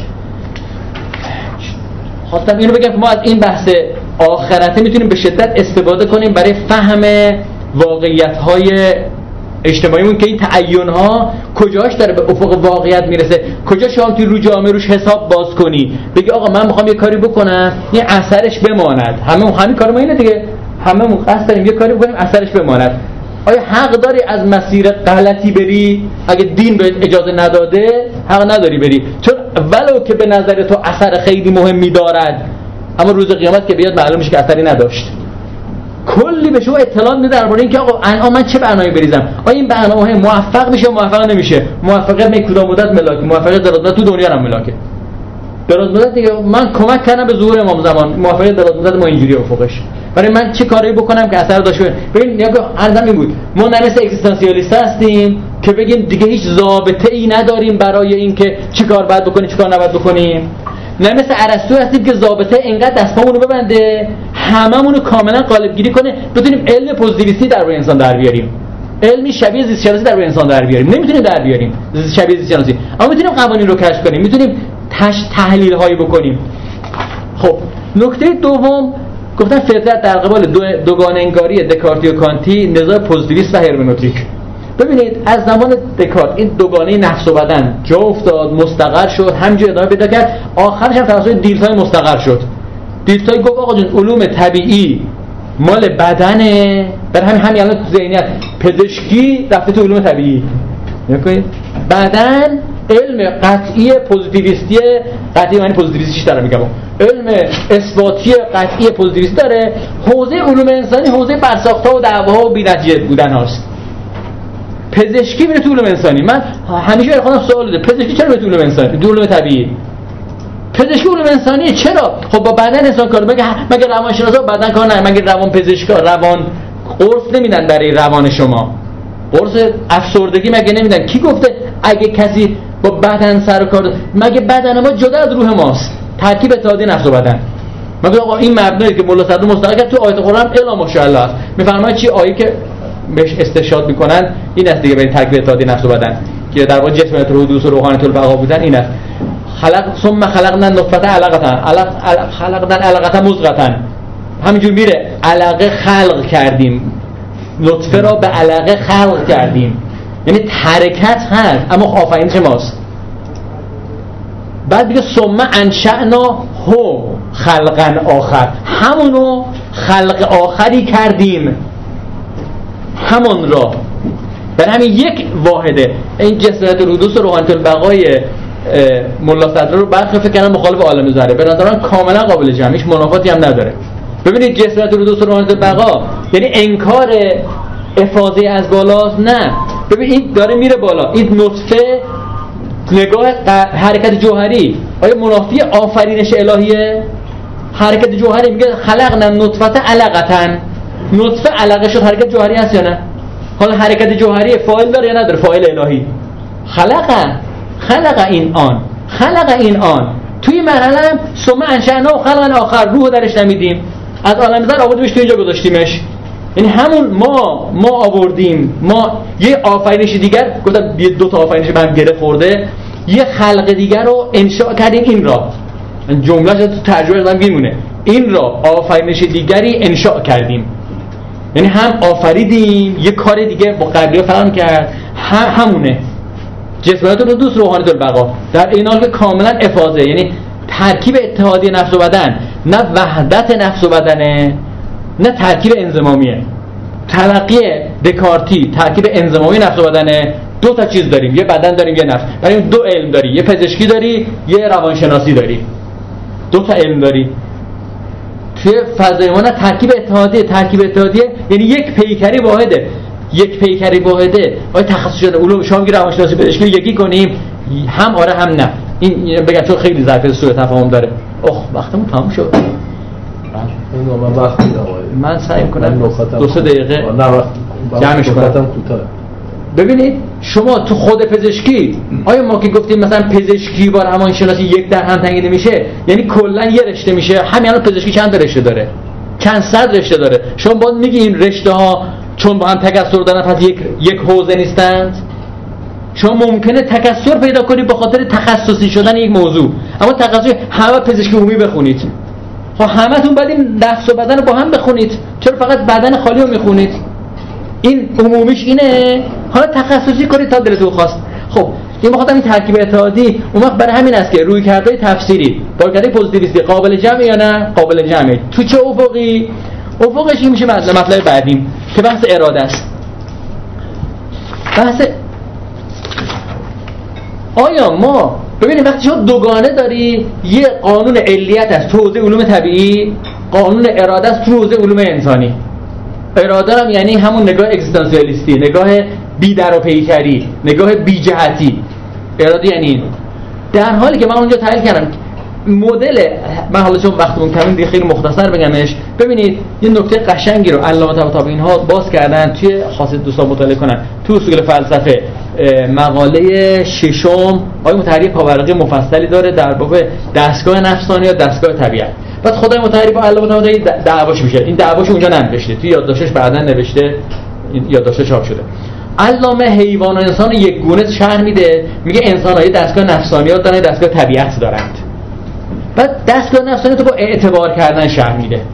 حالا این شرح مفصل دیگه ما می‌خوام واردش شدن طول می‌کشه دیگه. زمان من تقریبا تموم شد. خلاصش اینه من خیلی تیتروار میگم اگه خواستید بعدا توی پوزیشن جای دیگه بپردازم. دستگاه نفسانیات اعتبار کردن میاره. اعتبار همونه که قبل کرد برساخت. فرق مهمش این است که برساخت تو افق حیوانیت. برساخت های بسیط ساده است. یعنی برساخت ها کاملا. اون جهتگیری غریزه که امر واقعیه جهتگیری غریزه که امر واقعیه برساختی می‌دهد یه کاری بکن. و آیا در حیوان ها همجنس بازی ممکن است؟ آره ممکن است. روخ هم داده. چرا؟ چون این غریزه دستگاهش غیر دستگاه طبیعته. دستگاه طبیعت کاملا با علت قایی عرصو پیش میره. دستگاه غریزه به خاطر اون تأمین نفسانیات میره جلو. میل. میلش به چی می‌کشه؟ این دستگاهی که خدا در این حیوان قرار داده. حیوان میل به غریز اشباه جنسی داره. میل به رفع غذا گرسنگی داره. این میله می‌تونه دستکاری بشه خراب بشه ولی می‌تونه خراب بشه چیز گرسنگیش انقدر نمی‌خوره میمیره حیوان می‌تونه خراب بشه انقدر بخوره بمیره. چون میله غیر از خود دستگاه. هیچ وقت گیاه گیاه عادی انقدر نمی‌خوره بمیره. حالا بس آبدانی بس پیچیده ای خود لاقل غذا اینقدر نمی‌خوره اینقدر هوا تنفس نمی‌کنه بمیره. ولی انسان این کارو می‌کنن حیوانات این کارو می‌کنن چون چون دو تا دستگاه داره کار می‌کنه. این دو دستگاه دچار اختلال میشه یکیش. نظام طبیعت دو حق با داروینه تنازع بقا انتخاب اصلح میگه خود نظام طبیعت همون نظام خلقته. اینایی که انحراف پیدا می‌کنن حیوان همجنسگرا در طول تاریخ منقرض میشن حیوان اصلی ها میمونن و نسلشون طبیعی انتظار پیدا می‌کنن. اما افق برساخت انسان به خاطر بهرهمندی از اون ساحت ویژش که من عقل رو تو فضای فطرت می‌فهمم. که فطرت که افق عقلی رو براش ایجاد کرده که خیلی زبان رو می‌فهمم که به شدت افقهای پیچیده و پیچیده میاره جلوش. این ساحت بسیار موجب میشه اعتبارات انسان بسیار بسیار پیچیده بشه. چون اعتبارات انسان بسیار پیچیده میشه با تنازع و بقا مشکلش حل نمیشه. یعنی انتخاب اصلا نمی‌تونه جواب بده تو انسان. انسان مرتب برساخته می‌کنه. برای همین انسان وقتی که اومد رو کره زمین نظام عالم به هم زد. نظام محیط زیست رو به هم زده. چون این از قانون بقای اصلا تبعیت نمی‌کنه به خاطر نظام اعتباراتش. این فضای نظام اعتبارات اونجاست که اراده رو معنی دار می‌کنه. من حالا تیتوار فقط بگم من به نظرم علامه طباطبایی با بحث اعتباریاتش تو رساله انسان توضیح که انسان شناسی که میده از مبنای فلسفه صدرایی خارج شده. اون مبنا چیه؟ تو نگاه صدرایی شو اراده امتداد نظام علیته. کاملا تو همون فضاست. تصور تصدیق شوق شوق موکد اراده فعل. کاملا یک سیر علی داره. علاوه با اعتبارات اینو وسط وارد می‌کنه. یعنی یعنی میگه که شما اراده شو...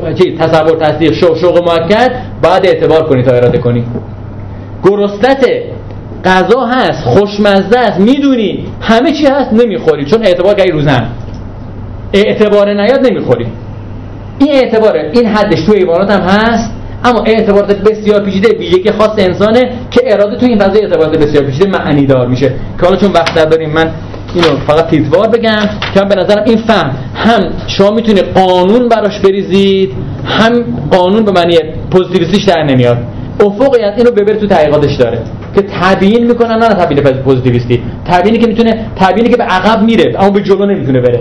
به عقب میره مثلا تبارشناسی فوکو. به عقب میره به جلو نمی‌تونه بره. یعنی می‌تونه بگه چه علت این بود چه علت این بود. نه علت به معنای پوزیتیویستیش که کاملا سلسله در بیاد. اگه تبارشناسی فوکو دوستان کار کرده باشن تباشناسی فوکو من گفتم تشبیه آدم بخواد بکنه بره تو مقام آموزش این است که یه بچه باشه نسل در نسل حرامزاده باشه. چون بچه که حلال زاده است شو کاملا می‌دونی کی پدرشه کی مادرشه میری بالا. اما بچه که نسل در نسل حرام زاده باشه یکی یکی باید بری که دی ان ها رو چک کنی ببینی از کجا اومده. تباشناسی فوکو اینجوریه. یعنی میگه هر واقعیت اجتماعی نسل در نسل حرام زاده است. شما نمی‌تونی نظام علیتی بری این می‌تونه عقب این تبیین ممکن است اما تبیین به سمت عقب. به سمت جلو چیه؟ با افقهای پیچیده که از جنس قایت های نهایی قابل تبیینه. که اینا همش اینجا کاملا علم دینی اینجا قوقا می‌کنه. که گفتم من تقریبا علم دینیه. علوم چرا؟ چون شما یه قایت های معین داریم مهدویت می‌دونی تو تاریخ هست. اطلاعات بدادن آخرهای واقعیت رو گفتن. خیلی وقایع هم سنت رو گفتن که سنت رو شما نمی‌تونی به این راحتی کشفش کنی. بهت گفته اینجور باشه اینجور خواهد شد. این خواهد نه به معنای علیتی کاملا پشت سر با فضای اعتبارات بسیار پیچیده انسانی. برای اون دوباره پتانسیل است که تو علوم انسانی برای دین حاصل میشه این نظریه فطرت توی فضا غربی نداره. آخرین هم که با اون بعدش تقریبا یکیه این است که فطرت در قبال دوگانه حقوق طبیعی و قراردادی. حقوق طبیعی مدل ارسطویی حقوق قراردادی مدل رایج ما میگیم نه اون است نه این. انسان آزاد باید باشد اما در راستای رشد. آزادی در راستای رشد. اجازه خطا میده. در بحثی مهمی که کاملا من درآوردیه. یعنی من درآوردمش. بعد قائل نیستم بهش. این است که مهمه. گناه آدم الان یه جمله داره. من از اون جمله اینه که در آوردم الان میگه اگر ابداع سوعات در بهش رخ داده بود انسان به لحاظ غیر جنسی با ایمان یکی می‌شد. معلومه؟ ابداع سوعات بعد له ما سوعات ما در بهش رخ داد که این مقام انسانیتشون بود مقام فطرت اصل مقام فطرت بود. تو اونجا رخ داد برای همین معامله فطری باش کردن. حیا حاصل شد پوشاندن خودشونو جالب از زن شوهر هم بودن نامحرم هم داشتن ولی پوشاندن چون حیا افقش فقط چیز نیست افق تحلیل غربی نیست. برای حتی بین زن و شوهر حیا برقراره. یعنی توی فضای احادی شما می‌تونید بفهمید. تو فضای زن و شوهر برهنگی کامل توصیه نشده. مذمت شده حیای افق پیچیده ای داره. تو فطرت انسان عقب خورد. من از این حرف علامه ادامه دادم. میگم دقت کنید گناه آدمم تو بهش رقم خورد. توبه آدمم تو بهش رقم خورد. توبه اولیش. تو دو تا دو تا حبوط داره آدم. یه حبوطی هست که توبه می‌کنه بعد یه حبوط دیگه است به زمین می‌کنه. تو سوره بقره هست. دو تا دو بار میگه اهبتو اینا همش تو بهش رقم خورد. یعنی توبه هم مال اونجاست. گناه هم ساحتی از وجود شناختی ماست. ساحت عمق فطری ماست. که این گناه بودنش خودمون می‌فهمیم. برای همین این من داریم توی این افق برای همین انسان اجازه خطا دارن. حکومت دینی به مردم اجازه خطا میدن. بگذار مردم یک بار اشتباه کنن صد بار اشتباه کنن. اشتباه می‌کنن می‌فهمن. اما نه اجازه خطا به معنی که حال هر گناهی هم خواستن بکنن. یعنی یه حریمی می‌گذاره اما افراد می‌تونن توش حرم فعالیت بکنن. برای همین مهمترین حق حق رشد حق آزادی تابع حق رشد. اما نه حق رشد رو کاملا معنی ارسطویش تفسیر کنیم که همه مسیر رو ببندیم. یعنی شما باید رشد توی فضای ارسطویی دامداری می‌زنید. حیوانات یه جور خاصی رشدش میدی. باغبانی می‌کنید.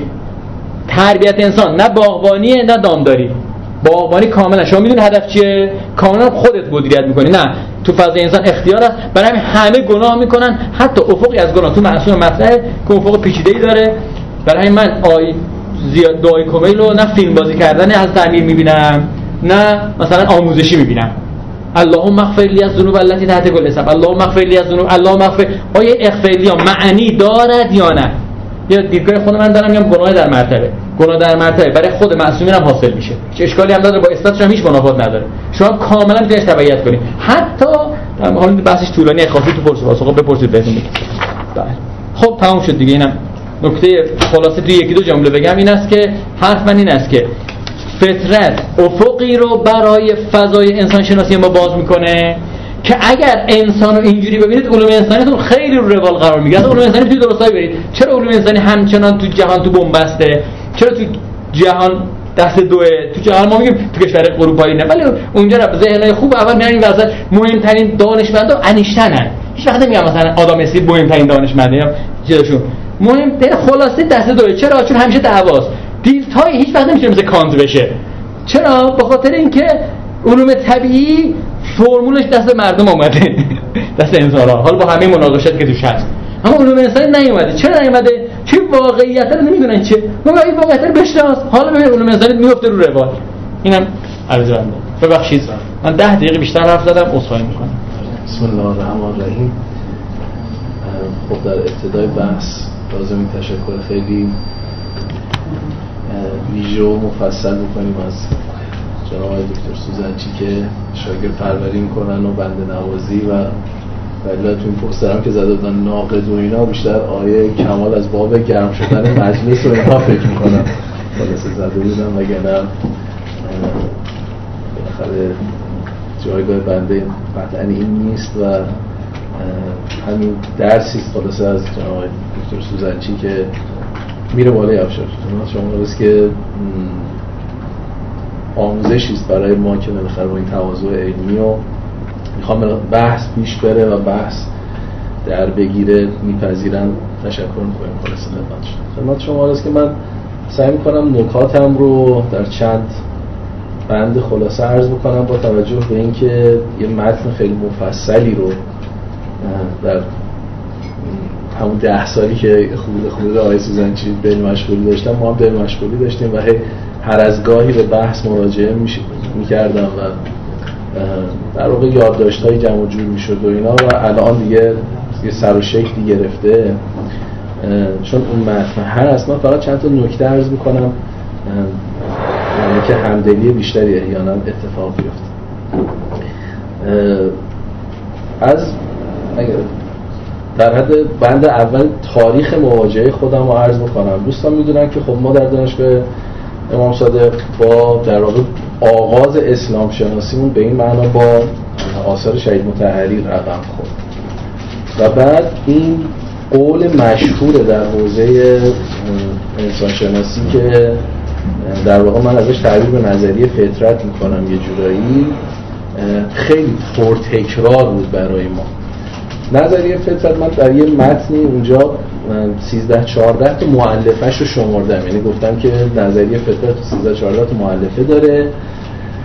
و اگر کسی این 13 14 تا رو قائل باشه به اعمترین معنای فطرت و نظریه فطرت قائل ممکنه حالا کسی یک دو سه چهار پنج تاشو قبول نداشته باشه. اما همونجور که جناب سوزنچی هم فرمودن شاید اصل مسئله یعنی اصل چیزی که در فطرت خیلی خودنمایی می‌کنه و میدرخشه. به عنوان اون هسته مرکزی فطرت این است که انسان همه انسان ها در طول تاریخ یک ذاتی دارند که خداوند این ذات رو اونها داده و این در واقع ذات که ما به تعبیر می‌کنیم بهش فطرت در حوزه شناخت ها و گرایش ها انسان رو دارای جهتگیری مثبت می‌کنه. یعنی امکان معرفت بهش میده و انسان رو همه انسان ها رو ذات دیگه فطرت دیگه دارای گرایش مثبت می‌کنه.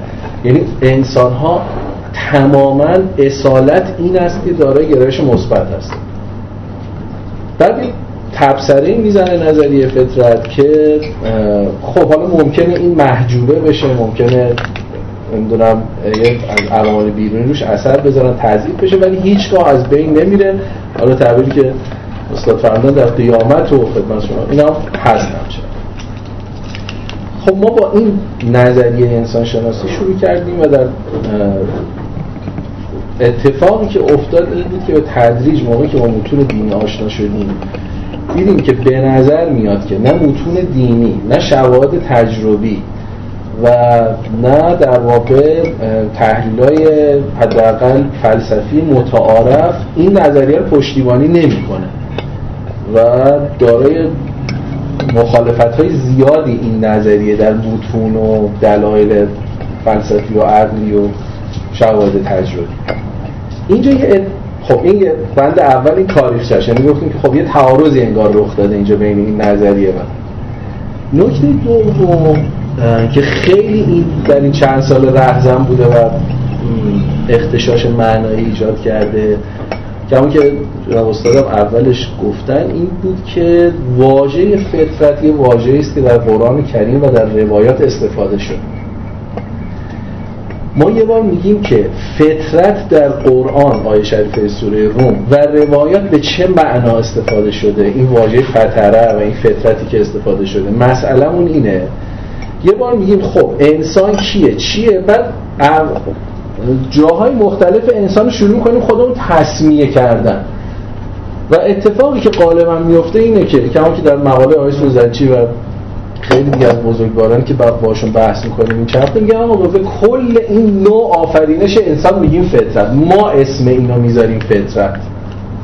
ما این واژه رو به این منظوری که داریم اطلاق می‌کنیم. خب اینجا یه مسئله پیش میاد. یعنی مسئله اختشاش معنایی اینجا پیش میاد. که ما موقعی که از واژه فطرت داریم استفاده می‌کنیم منظورمون اونی که در قرآن روایت اومده یا منظورمون اونی که اول مد خودمون گفتیم ما از این به این مجموعه میگیم فطرت. کدوم رو داریم استفاده می‌کنیم؟ من به نظرم بهترین روشی که ای بسا می‌تونه اینو خیلیشو جلوگیری بکنه این است که ما اون اول مثل این بچه تحلیلی هستن. حالا همش خوب نیست ولی یه بعضی جایی چیز خوبی هم داره. اینه که یه مقدار اینا رو روشنتر بکنیم. فکر می‌کنم خیلی این روشن می‌کنه بحث اینا بعدی دوم. من به نظرم الان ما در حوزه واژه استفاده از واژه فطرت اختشاش معنایی داریم. هی باید توضیح بدیم که آقا ما فطرت رو که داریم استفاده می‌کنیم به چه معنی استفاده می‌کنیم. پیشنهاد من برای خارج شدن از این وضعیت اختشاش معنایی این است که ما بیایم التزام به اصطلاح قرآن و سنت داشته باشیم. یعنی ببینیم در قرآن قرآن و روایت فطرت به چه معنا استفاده کردن. ببینیم آیا اینو کشف می‌کنیم و دیگه فطرت رو برای غیرمون استفاده نکنیم. نگیم من برای همه این ساختار من اسمشو می‌ذارم فطرت آقا این کارو نکن. بیا اسم دیگه ای برای این بذار که هی با اون فطرت اشتباه نشه. نکته سوم. من یه بار بخش ایجابی رو میگم یعنی اون بعد ببینیم این کجا جا میشه. یعنی من به نظرم ما در حوزه روایاتمون موقعی که روایات ما معصوم می‌خواسته راجع به انسان صحبت بکنه از چهار کلید واژه با یه در واقع تعداد و تأکیدی استفاده کرده. تینت فطرت ارواح قلوب قلوب انواع قلوب باب انواع قلوب یعنی موقعی که از معصوم پرسیدن که آقا این انسان کیه؟ این کیه این چجوریه؟ چهار تا واژه کلید واژه است. البته یعنی تو مرکز قرار می‌گیره البته واژه پیرامونی هم داره. ولی این چهار تا خیلی اس اساسی. در این چهار تا دوباره ترتیب چجوریه؟ تینت بسیار پرتعداده. یعنی روایت تینت انقدر زیاده انقدر پرتکراره که نظرم کاملا هسته مرکزی رو به خودش اختصاص میده. روایات ارواح و قلوب کاملا معیدن. غالبا زیل تینت اومدن. اصلا در بسیاری از روایاتش عینا توضیح داده. یعنی قشنگ گفته خب تینت این اینجوریه اونجوریه. و بعد این منجر به این شده که ارواح اینجوری شده و اینجوری شده و انواع قلوب هم که کاملا معیده. این وسط میمونه روایت فطرت. که به ظاهر توی این چارگانه روایت فطرت با این روایات سازگار نیست. ظاهرا اینجوری. خب. ربات ما در بسیاری از موارد این دوتا رو به صورت جالبی پشت سر هم آوردن. یعنی هم جناب برقی برای اولین بار در المحاسن موقع که اینا رو جمع آوری کرده و هم بعدش کلینی و بعد همینجور دیگه راویان بعدی ما اینا رو غالبا یا در یه باب آوردن یعنی باب, باب, باب تینت و عالم زر و میساق و خدمت شما است که فطرت و اینا رو همه تو یه باب آوردن. یعنی انگار برای اونا اینا یه نسبت و تلاعمی با هم داشته. مثلا در کافی دیدید که باب اول تین باب تینت مؤمن کافره و بعد بلافاصله که تموم میشه باب فطرت و میثاق و اینا در واقع شروع میشه. پشت سر هم آورد. علامه مجلسی هم همینطور یعنی علامه مجلسی هم در دو جای بهار موقعی که یعنی جلد سه جلد پنج و جلد پنج و چار موقعی این روایت رو جمع آوری کرده اینا هم هی به تناسب با اینکه خورد کرده ولی روایت خیلی با همه خب با این مقدمه اگه بخوام اینا رو همه رو جمع و جور بکنم بگم خب ای روایت نیستی که به دست ما رسیده. جناب معصوم تو یه بار برای ما انسان تعریف کن ببینیم چیه. من به نظرم اینجوری تعریف میشه که آغاز خلقت انسان از تینته همینجا این مسئله پیش میاد که آنها نسبتش با اختیار چی میشه؟ که که خیلی اصلا به خاطر بحث جبر و اختیار این بحث روایت تینت رو گفتن آقا اینا قابل قبول نیست. در حالی که به نظر میاد که این اصلا کلا تلاقی ندارن با هم. سعی کردم در امت در چند صفحه اینا رو توضیح بدم که آقا روایت تینت مطلقا روایت جبری نیستن و در واقع یه اشتباهی بوده که از این اتفاق افتاده خلقت با تینت آغاز میشه. ما در بعد به خلقت با چند نوع انسان مواجهیم که از تینت های مختلف در خلق شدن. و این تینت های مختلف از همونجا زبات مختلفی برای اینا ایجاد کرده. ما با انواع مختلف انسان اونجا مواجهیم. انسان هایی که تینتشون محض علیینه.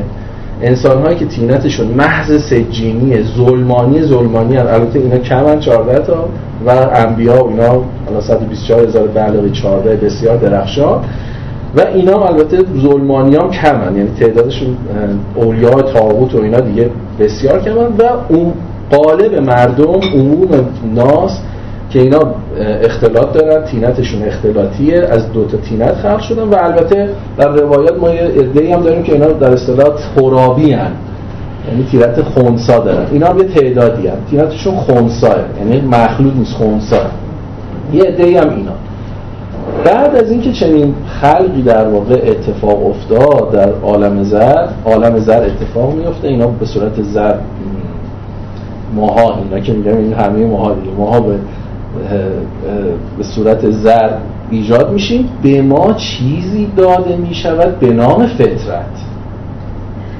فطرت چیه؟ فطرت معرفت باری تعالی است از سنخ معرفت در عالم زر به ما معرفت داده میشه به ما یه قوهی داده میشه به ما یه نیرو و امکانی داده میشه که خداوند رو بشناسیم در عالم زن. و بعد خطاب قرار می‌گیریم که الست و بکن قالو بلا و فیه مؤمن و کافر. همونجا تینت دارن. بلا رو فطرت میگه کفر رو ایمان و تینت معلوم می‌کنه. یعنی اونجا ما الان یک انسان چهار عنصری هستیم. فطرت داریم طینت داریم یعنی طینت مخلوط حالا ماها اینجوری بگم سه عنصری طینت فطرت اراده اینا رو داریم و بر اساس اون امتحان با آتش میشه اتفاق میفته. طینت همون امکان تغییر داشته بله داشته. و شرط اون فیه بدا امکان بدا و تغییر تینت های سجینی بوده ولی اونها با آزمایش با آتش تثبیت می‌کنن. و بعد ما اون صحنه تمام میشه ما میریم در عالم ارواح. از عالم ارواح که می‌خوایم بیایم اینجا پنج روح آماده است که به ما داده بشه. روایت باب انواع الارواح. ما پنج روح خدا خلق کرده. روح البدن روح القوه روح الشهوه روح الایمان روح القدس. پنج تا روح هستش که خداوند خلق کرده. این ستا رو به همه به درجاتی میده. یعنی اقتضای زندگی در این جهان داشتن این سه روحه. با روح بدن رشد می‌کنیم. خدمت شما عارض که این برابر با روح با روح, با روح بدن رشد می‌کنیم این برابر میریم. اینا با روح روح القوه جنگ می‌کنیم خودمون رو حفظ می‌کنیم. دیگران با روح و شهوه از خوردن غذا از زناشویی لذت می‌بریم. اونهایی که تینت ایمانی در اونجا کسب کردن حالا اینجا روح ایمان هم میاد بایشون میاد در قلبشون روح ایمان هم مستقل میشه. اونجایی که در عالم زر در واقع بزرگواران نبی و وسی خلق شدن روح القدس هم باشون میاد. یعنی مؤمن روح ایمان داره وسی و نبی و معصوم روح القدس داره. اینا دیگه ندارن. کفار منافقین اینا این دوتا روح ندارن. و به همین واسطه قلبشون شروع به رشد می‌کنه قلب انواع پیدا می‌کنه. قلب مؤمن قلب منافق قلب منکوس قلب کافر قلبش اینا هم همینجور. طینت ها با تثبیت طینت ها در این جهان انواع قلوب تثبیت میشن. می‌دانیم که روح ایمان میره میاد. مومن تا روح ایمان درش هست گناه نمی‌کنه. اگر قصد گناه بکنه با ارادش روح ایمان از خودش دور می‌کنه. اون گناه انجام میده. روح ایمان که برگشت دوباره توبه می‌کنه. این ساختار انسان. چی؟ فطرت فقط امکان معرفت من به باری تعالی است از سنخ امکان معرفته ولی تینت گرایش فعله. یعنی اون چیزی که کار می‌کنه. و ایمان من رو معلوم می‌کنه که من از این معرفتم در آیا تسلیم بشم در برابر این معرفت ذهنی در برابر این معرفت قلبی؟ تینت منه. فطرت فقط یه معرفت سنخ معرفت. دوستان رو ارجاع میدم. من چون بعضی از این کتابی که آماده شد دوستان گفتن چقدر خوبه یه مثلا فهرستی از روایات هم زعیمه بکنی که دیگه هی مراجعه نکنیم. هی پاورقی زدم ولی گفتم اینم آماده می‌کنم.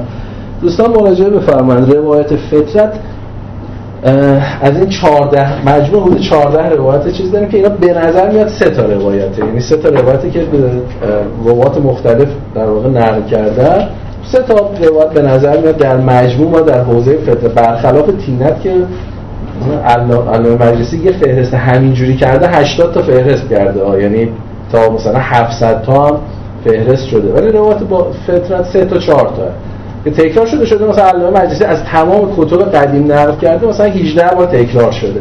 که هی گفته فکر می‌کنم این همون روایت اون پاورقیش رو زده دارم تماما از سنف معرفته. یعنی موقع که داره از فطرت صحبت می‌کنه دائما حضرت تاکید می‌کنه که این معرفت تازه در عالم زر هم کافی اولین دومین روایت کافی با فطرت ملاحظه بفرمایید. که بنده ها می‌دونن که به معرفت این که الله رب هم اینجوریه. تازه میگه یوم اقصهم المیثاق. و اینجا مسئله پیش میاد که آیا ما در این جهان فطرت با اون هست یا نه؟ فطرت به معنی اون معرفت هست یا نه؟ خب این چه اقتضایی داره؟ چند تا اقتضا داره؟ یک این که ما در ادبیات دینی اصلا سگانه طبیعت غریزه نمی‌دونم فطرت اینا اصلا نداریم. اصلا ما چه واژه‌ای تعریف نمی‌کنیم. مهمترین انتقادی که شاید به تمام نظریات فطرت کرد اینه که این بزرگواران ورم دارن. الفاظ جعل می‌کنن. بعد گرفتار میشیم که حالا این این تعریف رو می‌کنه. اون اون تعریف مخصوصا یه وقت هست. من یه لفظ خونسایی رو استفاده می‌کنم. این خیلی اشکالی نداره. متا یه وقت هست نه وضع می‌کنم یعنی اون واژه‌ای رو که در روایات هست میام اینجا در غیر ما وضع علیه غیر مستعمل در روایاتش استفاده می‌کنن. خب این خیلی و اختشاش معنایی ایجاد می‌کنه. مثلا واژه غریزه. شما در روایات بگردید. شاید در کل کتاب قدیم ما یعنی از صدوق به اونور روایتی که نقل کردن شما یک یا دو بار واژه غریزه رو استفاده می‌کنه اونم در لسان قلم شرح داده که اینجا طبیعت انسان خیرن او شرن. این غریزه رو خیلی خونسا می‌فهمن. مثلا واژه طبیعت واژه غریزه اصلا اینا رو ما نداریم. این دوگانه ها و سگانه ها تو اون زبان مطرح نمیشه. به خاطر همین همین نکته که به درستی اشاره کردن که همین امروز اتفاقا دوستانم تذکر دادن گفتم اینو بی جای بنویسم. اینکه آقا مثلا حیوانیت تو غریزه تو نمی‌دونم باید منکوب کنی سرکوب کنی نمی‌دونم هی منفی. آقا اصلا این حرف این روحه اسمش روح القوه است. خیلی هم مثبت و چیز خوبیه. اصلا لازم نیست ازش بیای بیرون نمی‌دونم مثلا هی روح منفی انگاری نمی‌کنی اصلا. منفی انگاری نمی‌کنی. که طبیعت اینجوری انسان در بند غریزه است. این یه نکته. یعنی می‌خوام بگم یه ادبیات عوض میشه. شما با یه واژه‌ای دیگه که مسئله رو توضیح می‌دید. نکته دوم که آیا در انسان اصل جدگیری مثبت هست؟ نه. نه. قطع به نظر میاد. این یعنی مهمترین چیز ادعای فطرت اینه که آقا انسان لاخلی و تبع هر انسان رو در تاریخ موقعی که می‌ذاری یه جهتگیری مثبت داره. نه. بعضی جهتگیری مثبت دارن. بعضی جهتگیری مثبت و منفی قاطی دارن بعضی هیچ جهتگیری ندارن بعضی هم تمام جهتگیریشون منفی تینت جهت مال تینت نه رفتی به فطرت داره این فطرت معرفته. جهت رو معلوم نمی‌کنه. فقط به شما امکان آگاهی میده. اون شمایی که با اراده خودتون تینت رو اختیار کردید توضیح دادیم که روایت میگه شما با اراده خودتون تینت رو اختیار کردید. و دیگه این تینته که کار می‌کنه. تینت شماست که کار می‌کنه. اون تمام این کاری که ما در جهان می‌کنیم به وسیله تینتمون داریم انجام میدیم. ابزار کارمون. همین ما این در جدگیری مثبت داره؟ نه. یعنی میگم دیگه ما نمی‌تونیم راجع به این صحبت بکنیم که انسان ها همه در طول تاریخ نمی‌خورن اصلا اینجوری نیست. آیا انسان ها کمال طلب هم؟ به زاد نه. برخی انسان ها کمال طلب بعضی انسان ها کمتر کمال طلب بعضی انسان ها اشتباه می‌گیرن مصادیق کمال و بعضی از انسان ها کلا تاوت و سعی هیچ اشتباهی نمی‌گیرن. با علم قطعی هیچ خیر انگاری هم نمی‌کنن. شر رو انتخاب می‌کنن. بعضی هم. به اینا کمن ها ولی موقعی که ما می‌خوایم یه در واقع نظریه ای راجع به این داستان بدیم این بچه خدمت شما آرزم که ایجابیش یه مقداری یعنی این داستان رو اینجوری تعریف بعد از اون بر میشه خیلی اشکالات به فطرت زد که این با چه چیزایی سازگار نیست. یعنی این که الان خیلی چون متنم دیدی دو قسمته این قسمت اول همین سعی می‌کنه روایت دینی از انسان رو بگه. قسمت دوم بگه حالا فطرت چه اشکالاتی داره؟ نظریه فطرت چه اشکالاتی داره؟ چه چیا رو نمی‌تونه تبیین بکنه؟ که اون دیگه یه وقت مفصل دیگه ای می‌خواد. یعنی من کنم الان تعدادش یادم نیست شاید مثلا 20 تایی فهرست کردم که این بالاخره نکات ابهام نظریه فطرت. قسمت آخر چون نظریه فطرت اون ببین مثلا الان جناب استاد سوزنچی خیلی از این چیزهایی که می‌گفتن اگه به جای کلمه فطرت واژه تینت مثبت بود مثلا تینت الین استفاده می‌کردن اینا خیلی همراهی می‌شد باشه. یعنی هم واژه ها یعنی همه اینا. آیا انسان قابل بعد ببینید ثمراتش بعضی جا مثبت در میاد. این یعنی همسان در میاد دیگه موافقیم. اونجا مثلا که اون نقاط اختلافی رو بیشتر بگم. آ انسان می‌تونه به مثبت بی‌نهایت و منفی بی‌نهایت بره. حتما همینطور انسان تنها موجودیه که قابلیت داره که تینتش از اعلی و اسفل السافلین باشه. هیچ موجود دیگه چنین امکانی خداوند بهش اصلا تعریف انسان یعنی همین. تعریف انسان یعنی موجودی که می‌توانسته می‌تواند مثبت و منفی بره. چون حالا یه بحثی اونجا در متن هستش که این تینتی که دادن و ما ازش خلق شدیم به این معنی نیستش که حالا دیگه تثبیت و اینا. نه. اونجا می‌تونستیم از مثبت بینهایت تا منفی بینهایت انتخاب کنیم. رسول الله بالا بالا رو انتخاب کرده. اون سران تابوت هم پایین پایینی رو انتخاب کرده. این این نوع آفرینش می‌تونسته این کارو بکنه. هیچ حیوانی هیچ ملکی هیچ شیطانی هیچ جنی هیچ نمی‌تونسته.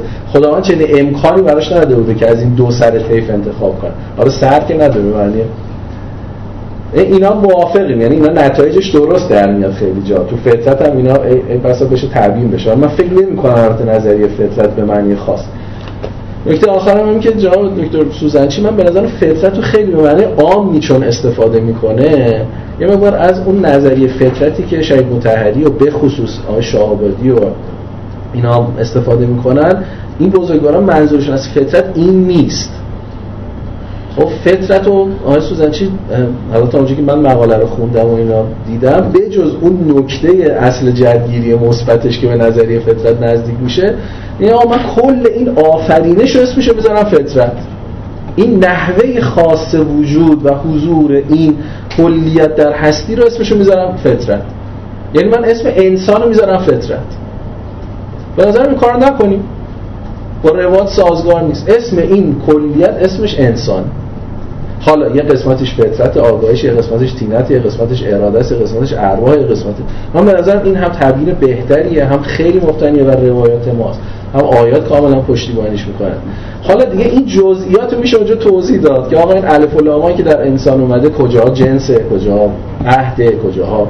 این هم البته همونجا هم گفتم که قالب الف و هایی که در چیز اومده اونجا هم هر جا ما روایتی داریم. روایتی داریم. و نکته آخرم اینو بگم که مثلا به این تفاوتایی می‌کنه. یه چند تا تفاوت یکی دیگه الان یاد آمد تفاوتش بگم. و اونی که در این نگاه در نگاه تینه دیگه انسان خلیفت الله نیست. انسان اصلا انسان دیگه به این معنی انسان همون اون بود تموم شد. خلیفت الله کیه؟ کسی که پنج روح و این روح آخر رو داره روح القدس رو داره. اصلا کسی که روح القدس نداشته باشه معصوم نباشه اصلا ای بسا که ما در روایت داریم که در کل آفرینش خلیفت الله فی خلقه و فی عرضه و این فقط یه نفر فقط رسول الله.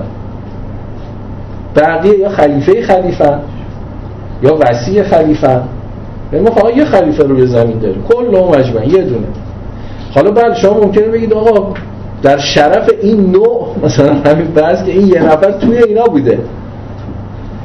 ممکن منظور این باشه که آقا منظور ما که از انسان خلیفت الله یعنی یه نفر از این مثلا نو خلیفت الله حالا علاوه اینکه خیلی باز تعبیر من همیشه دوستان میگم که آقا اصلا این جمله خیلی جمله بی‌ادبانه ایه که آقا انسان خلیفت الله. این آقا لزومی نداره آدم از این جمله های درست بکنه بگه. مثلا به ساحت رسول الله بیادبیه. آقا من تو خلیفه منم خلیفه. حالا به درجات. این هم یه گرفتاری ما دور چیز شده این داستان درجات و اینا. نه بعضی موقع اینا یه, یه نفره. در نسبتی که تو با اون پیدا می‌کنی بله قرب پیدا می‌کنی ولی اون عنوان مال اونه. مثل امیرالمومنین که عنوانش مال یکیه خلیفت الله عنوانش یکیه. حالا بله یا خلیفه خلیفه است یا نه دیگه خیلی خیلی بیای پایین بگی که آه نبی و وسی خلیفه است. بقیه خلیفه نیستن. انسان خلیفت الله نیست. انسان درش روح خود الهی دمیده نشده. یعنی انقدر روایات روشنه که آن نفق تو فیه من روی. اصلا معلوم نیست این از کجا آوردن. بسیار روشنه که فقط برای حضرت آدم و بعد سایر معصومین بوده که در واقع معصوم رو توضیح داده که اونم این روح القدسه. روح الذی فی آدم این بوده و روح الذی فی عیسی این بوده. اون روح القدسه که دمیده شده. خلق در انسان روح دمیده نشده. الان که الان من و شما روح خدا درمونه. آره. همین گفتم یه نکات هم همین بود دیگه. یه سوال کسی قائل به این مدل هست؟ آقا یک ادعا. بجز چند نفر از علمای معاصر ظرف چند دهه گذشته قول مشهور قول مشهور مفسرین روات شارحین روایت همینی که عرض کردم. این شما دیگه اصلا نمی‌تونم. به من این تحمل می‌کنم. دیگه حالا هیچ جایی آره. دوستان خدمت شما هست که الان روایت هست دیگه. خیلی هم به این روایات شهر زدن. خیلی به روایات شهر زدن. از خود علامه مجلسی که شهر داره تا دیگران تا دیگران تا دیگران. حتی کسانی که یه مقداری با این اخبار زاویه داشتن مثل سید مرتضا و سید رزی و سید مرتضا و خدمت شما هست که علامه شیخ مفید و اینا که مقدار با این اخبار زاویه داشتن یعنی با اخبار تینت زاویه داشتن اینا رو من شرح مفصل شده جواب و آقا این که خدمت شما تینت رو قبول داشتن که معناش این تصویر خیالی که شما کردید که نیست آقای نه حالا ببینید آقای این ادعاست دیگه. من باید ادعا؟ کنم. این ادعا رو باید شما شاهد بیارید تو تاریخ. حتما همینطوره. آره مثل همه ادعایی که همه طرفین باید شاهد بیارن. من می‌تونم بعد از جلسه مقدار بسیار زیادی متن در شرح اخبار و روایت از مازندرانی از جناب علامه مجلسی از دیگران تقدیم بکنم. که ببینید با این روایت سازگارتر این متون یا با اینکه آقا انسان ها یه فطرتی دارن و همه خداجو و نمی‌دونم همه انسان ها در طول تاریخ نمی‌دونم اینجوری بودن و فطرت نه این اصلا این ادعاها رو اون متون تایید نمی‌کنه. قرار شما نقد کنی که اصلا نقد نکرد. یه دیگه دیگه گفتی. من یه نقد شما می‌کنم شد کل این بزرگان. یکیشونو بیار که احادیث تینت رو با احادیث فطرت ناسازگار دیده باشند یکیشونو بیار. یه, یه تقریری کردی آره. که اول تقریر شما این بودش که تینت و قلوب و ارواح یه فضاست فطرت نقطه مقابلشه. در حالی که خود شما گفتی که این بزرگان اینا رو تو یه باب آوردن. نه می‌خوام بگم یعنی آیا یعنی ذهنیت کسی که تو یه باب میاره تعارض نه می‌خوام بگم که این تعارض کی در ذهن ما ایجاد کرده بود؟ این تصویری که شما درست نظریه فطرت. یعنی نظریه فطرت یه تعریفی از فطرت داده بود که موقعی که ما این دست دو تا روایت رو میخوندیم اینا متعارض به نظر می‌رسید. اما دقیقاً تا آخرم تو کتاب تو تا آخر اینا متعارض دیدیم نه نه. ما فعلا اینو بذاریم کنار اینا رو یه جور تعبیرش می‌کنیم. نه نه اصلا از اول بحث تا آخرش دو تا فضا دیدید. فضای طینت و فطرت. بعد آخر گفتی اول خدا طینت رو داد. بعدا یک نفر بیار اینو گفته باشه. بعدا فطرت رو داد. یک نفر بیار اینو گفته باشه. که اول طینت رو داد بعدا فطرت رو داد. بله این که دو تا بحث کرده این که میثاق فطرت روایتش اینه. بله، اما که یک مفسری گفته باشه اول طینت رو داد بعدا رو داد. و یک مفسر بیارید که بگه که حالا یکی ممکنه بیاره ها. یکی منظورم که فضای عمومی کشون که همه یک فضا بیارید که اینا تینت و فطرت ناسازگار دیده باشن. بله. یه عده یه عده شماها در ذهن ما اینا رو متعارض در مثل خود مرحوم شیخ معلومه اینا با هم اصلا تعارض ندارن. شما که اصلا مبناتون این فضا رفتی جلو. نه میگم من به عنوان تاریخی یه جوری فطرت رو میفهمیدم. موقعی که اینا رو خوندم این تصویری که شما گفتید تو این جلسه من مطمئنم توی تاریخ سابقه نداره. این تصویر شما. بله احادیث سینت من خودم قائلم. و دفاع می‌کنم و من انتظارشم این جلسه نقد بنده باشه. شما دیگه خودتون گفتی واقعا اینا به حرف من چه ربطی داره؟ خب میگم این مثلا مبادی اصلی حرف من که مکرر شما تو این فضا غلطی دید این است که این فضای بالفعل بودن رو من اصلا اصرار ندارم گرفتم ازش. خلیفت الله یعنی بالفعل؟ خب کی اینو گفته؟ من قائلم نگفتم این که شما در واقع یه چیزهایی رو به برداشتهایی دارید من آره من فقط یه نقد به مقاله شما دارم و اون که شما فطرت و اشتباه استفاده می‌کنید. آه خوب همینجا شروع کنیم. همین نقطه اصلی شروع کنیم. ما باید این کل نه که الان از آن هستش. اگر چون شما قوم اگر موافق هستید حالا طبق همانی قبلی ما از ساعت دوازده نیم به بعد تا سیزده رو هم یک چلو پنج دقیقه خدمت شما باشیم. حالا دوازده نیم هم نمی‌خواد ده دقیقه نماز یه نماز یه نهار خدمت آقای دکتر باشیم و بعدش از نهار رو می‌تونیم نمازا میاد چی؟ بعدش بعدش دوباره داغ الان بس حیفه یه نماز نماز دیگه حواس. نماز نماز کنم به اینا فکر نکنید به خدا فکر کنید. خدا رو خوش نگید اگر بس اشکالی ندارم ما ادامه جلسه البته من خدا نکنم شو بکنم من یه دفعه برگشتم به همین درس آورد دیگه. چیکارش کنم خودش هم خوبه وقتی درس میدم خیلی آروم اینا ولی با همه اینجوری کجا نه با من بیشتر داره من بیشتر بودم خیلی دفعه آروم بودم. اگر خلاصه که خدای نکرده برداشت چیزی نشه اگر اشکال نداره ما انشاءالله بس ادامه جلسه را ساعت 12 مدت 45 دقیقه خدمت شما باشیم دوازدهانی بیار بسم الله الرحمن تذکر خیلی خوبی بود. تشکر می‌کنیم از ایشون که این تذکر رو دادن. تا منم چند تا نکته رو یادداشت کردم. همین که در واقع با هم چیز کنیم. حالا تو تو یادداشتم جا شد. یادم یادداشت کردم که خواستم بگم اتفاقا این نکته که شما میگه درست در همینجا شروع کنیم. همون نکته درسته رو نمی‌دونم کجا نوشته منتها تذکر به دوستان لازمه که ببینیم من به نظرم 80 90 درصد اشتراک وجود داره. به خاطر همین گفتگو خوبی در میاد. یعنی من می‌خوام بگم که مثلا 10 درصد می‌خوایم صحبت کنیم دیگه. نمی‌خوایم 200 بشیم هم دیگه تایید کنیم که. نه این نکته ایشون تذکر خوبیه. یعنی که واقعا آدم تو این جلسات دنبال اینه که حرف خودش رو اثبات کنه. این تذکر به جاییه که آدم باید مواظب این نکته باشه. فقط دکتر باید سعی کنه حرف خودش رو ثابت کنه نه خودش یعنی این درست میشه دیگه. ببینید این تهان پیدا کنه جمله رو. تعبیر این گفتید که منظور از فطرت اونی که تو آیات روایات اومده یا اونی که به نظر ما رسیده و از همینجا بحث شروع کنیم. بعد یه تعبیر دیگه داشتید که من اصلش رو قبول دارم اما یه تکمله می‌زنم که به اون تکمله به نظرم دوباره فهم می‌کنه شما گفتید که ببینیم حالا تعبیر شما عبارتون یادید ولی منظورتون این که بحث آمده تکرار یک کلمه چقدر توی روایات؟ عبارت هم منظور رو بود دیگه. که گفتید مثلا تینت خیلی بیشتر از فطرت و این هاست دو تا نکته شروع کنم. فطرت واقعا یعنی چی؟ بعد آخرش هم شما جمع این اسمش انسانه نه فطرت. خب خود شما وقتی خواستید کلمه اصلی رو بگید گفتید تینت فطرت ارواح قلب. نگفتید انسان.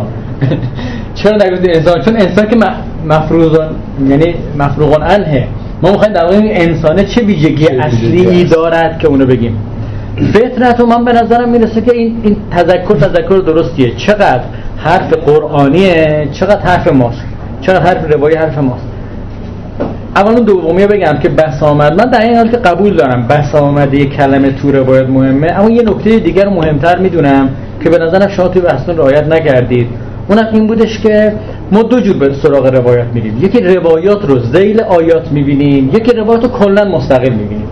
من به نظرم می‌رسه که وقتی که شما روایات و زیل آیات ببینید محور رو می‌ذاریم آیات روایات شرح آیاتن به نحوه کلامه که شرح تک آیه یا یعنی اینها اون فضاست. خب اگه با همین فضا بریم جلو اتفاقا تو قرآن کلمه فطرت اومده کلمه تینت نیومده. خود این در واقع بار مسئله رو عوض می‌کنه که در واقع کدوم کلمه اساسی تره نکته دو حالا برم سراغ مسئله. فطرت اونی که به نظر ما رسیده یا آیات روایت میگن. من به نظرم آیه اولش که بحث لغوی رو کردم تاکیدم رو همین بود. فطرت تو تعبیر قرآن یعنی یک نوع خاصی از آفرینش که این نوع منحازه بین از لغت در آوردم من اینو. یعنی یه ویژگی خاصی از آفرینش. خب من حالا این ویژگی خاص از آفرینش آدم باید تو جاهای مختلف قرآن رصد کنه. برای تمام مقاله منم ناظر به بود که ما باید این نوع خاص از آفرینش رو در نظر بگیریم. مؤلفاشو بسنجیم و اینها. برای من اصلا فضای تینت و اینها رو نقطه مقابله ای نمی‌بینم. کاملا تو یک فضا می‌بینم.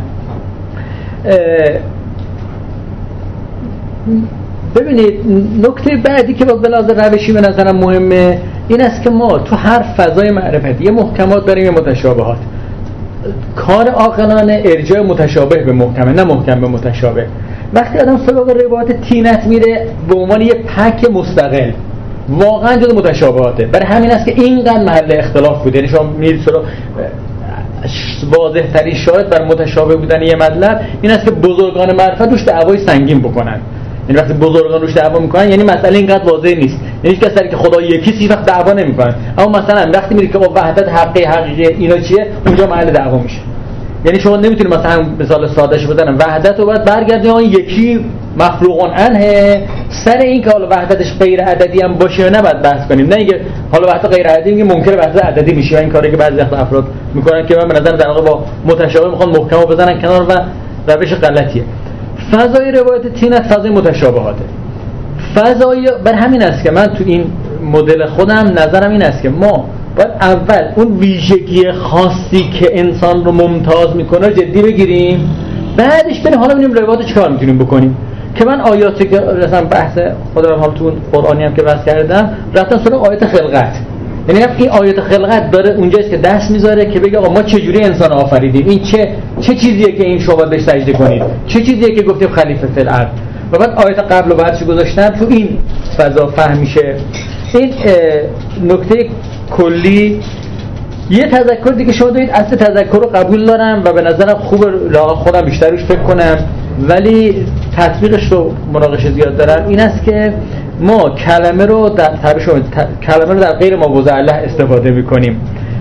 من تمرکز بحثم روی کلمه طبیعت و غریزه نبود. یه مقدمه خیلی جزئیه بود که فقط خواستم با به بحث و با عرستو که فضای حاکم است بر غرب و ما با بحث باز کنم. برای همین محور رو نبردم اونجا. منتها ببینید خیلی از بحثا اینه که یعنی وقتی ما می‌خوایم یه مطلب رو در بیاریم تو نگاه قرآنی این نیستش که بگیم حالا حتما با همین تعبیر فطرت رو گفته باشم و اگه نگفته باشم پس این فطرت نیست. وقتی این مطلب من در این که منتقدش هستم اما اصلش انحراف نمی‌دونم که با همون بحث غریزه و با حیوان مقایسه کردن. خب خود قرآن کار کرده. اولئک کل انام هم ازد. این تعبیر داره نشون میده یه افقی از جدی گرفتن حیوان رو تو انسان. که اینا مثل اینه و با بار مذمت.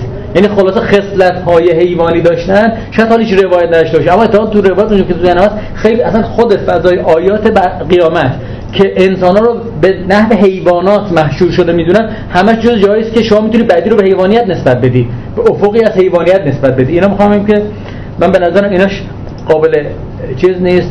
در واقع حالا من بیشتر انتظار داشتم در واقع خود این نظریه و کارکرد این به چالش کشیده بشه. شما یه تاثیر از فطرت تو ذهن خودتون بود اون تاثیر گفت و دردش کردید. که من به نظرم تاثیر واقعا تصویر چیز نیست.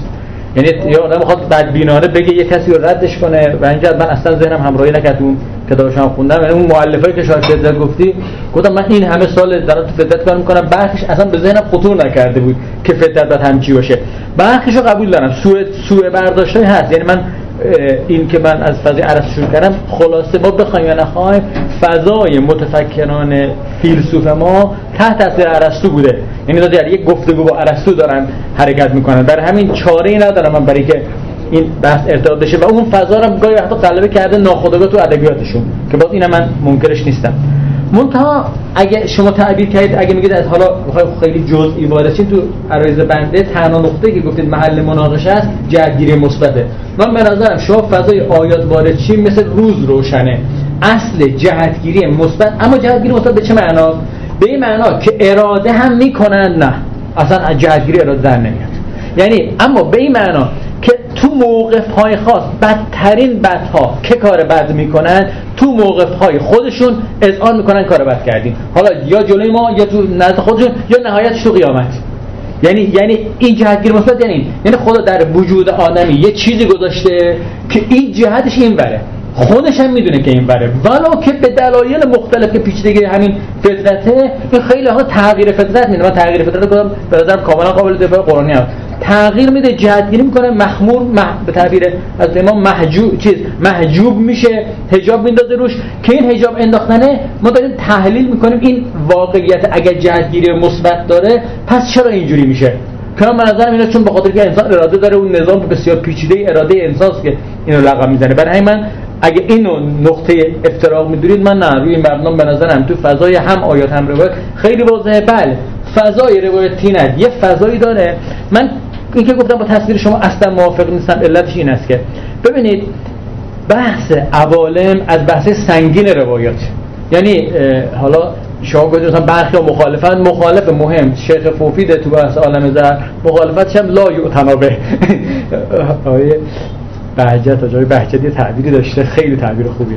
میگه که بعد از دوره غیبت غیبت اصلی غیبت کبرا که دیگه امام دیگه دست افروریست میگه بالاترین بزرگای شیعه شیخ صدق و شیخ مفیدن تازه بعد غیبت.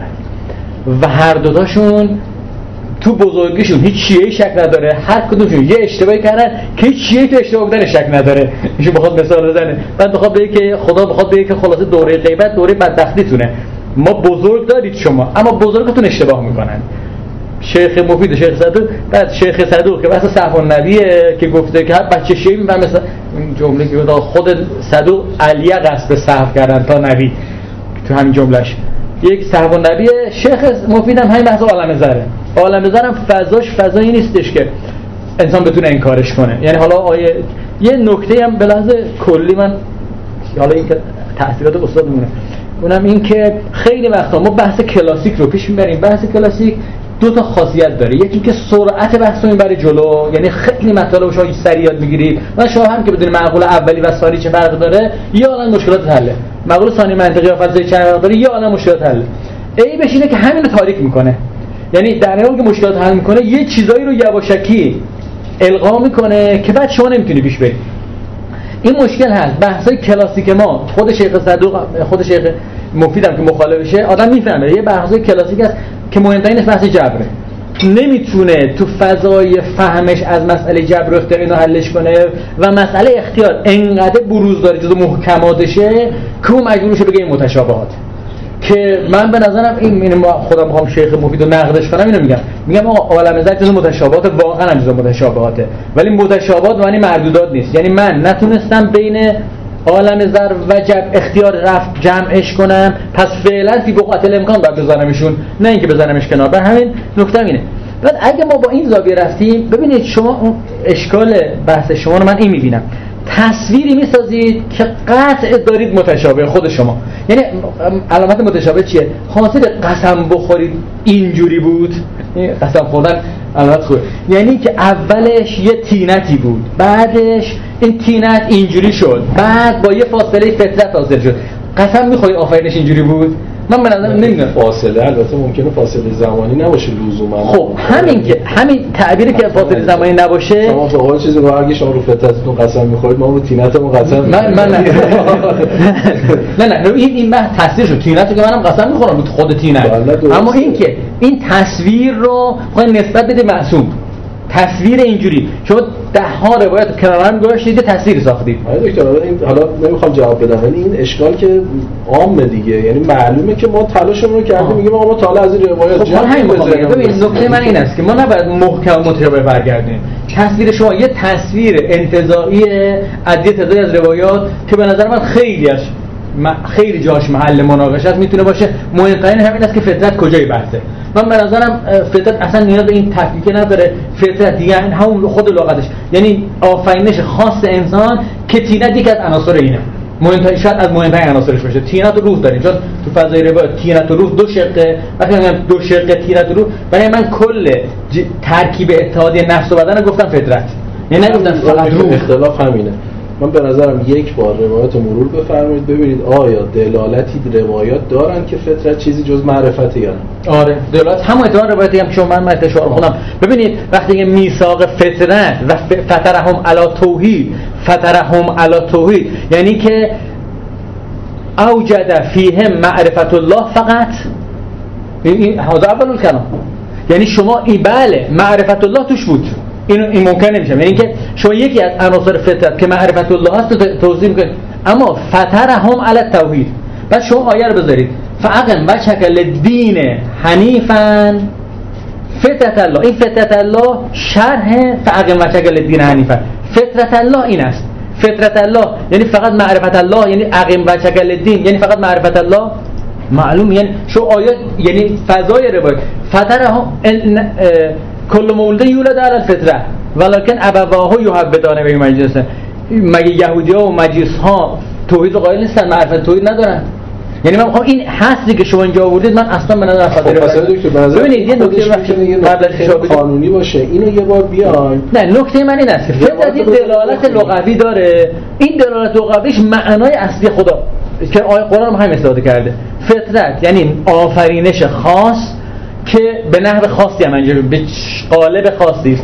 گفتم فعلا هم اولا واژه فطره یعنی بعد ابت- ابتدایی بود. اجمالش روشنه خب. این این این خودم من از فطرت بیش از این اراده نمی کنم فطرت یعنی این آفرینش خاص. این آفرینش خاص که خاص انسان است و آدم باید برای همین است که من تو بحث فطرتم آیه فعل هماها فجور و سبا نفس و سبا ها رو آوردم آیه مختلف آوردم یعنی من دارم این آفرینش خاص رو ما بدونیم.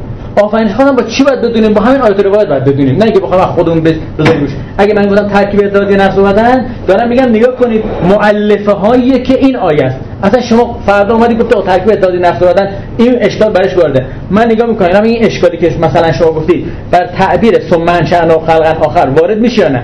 اگه این میگم ممکنه تعبیر اشتباه باشه. برای من مدار بحثمو ترکیب اتحادی نداشتم. مدار بحثمو گذاشتم این آیات نکته بحث من تو فطرت این است که توجه دادن به یک آفرینش خاص انسان که اگر بخوایم محل اختلاف شما بگید اینه که جهتگیری مثبت به نظر مثل روز روشنه که توش هست.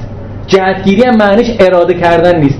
فعلیت نیست. برای من تاکید کردم. نه تعین بالقوه.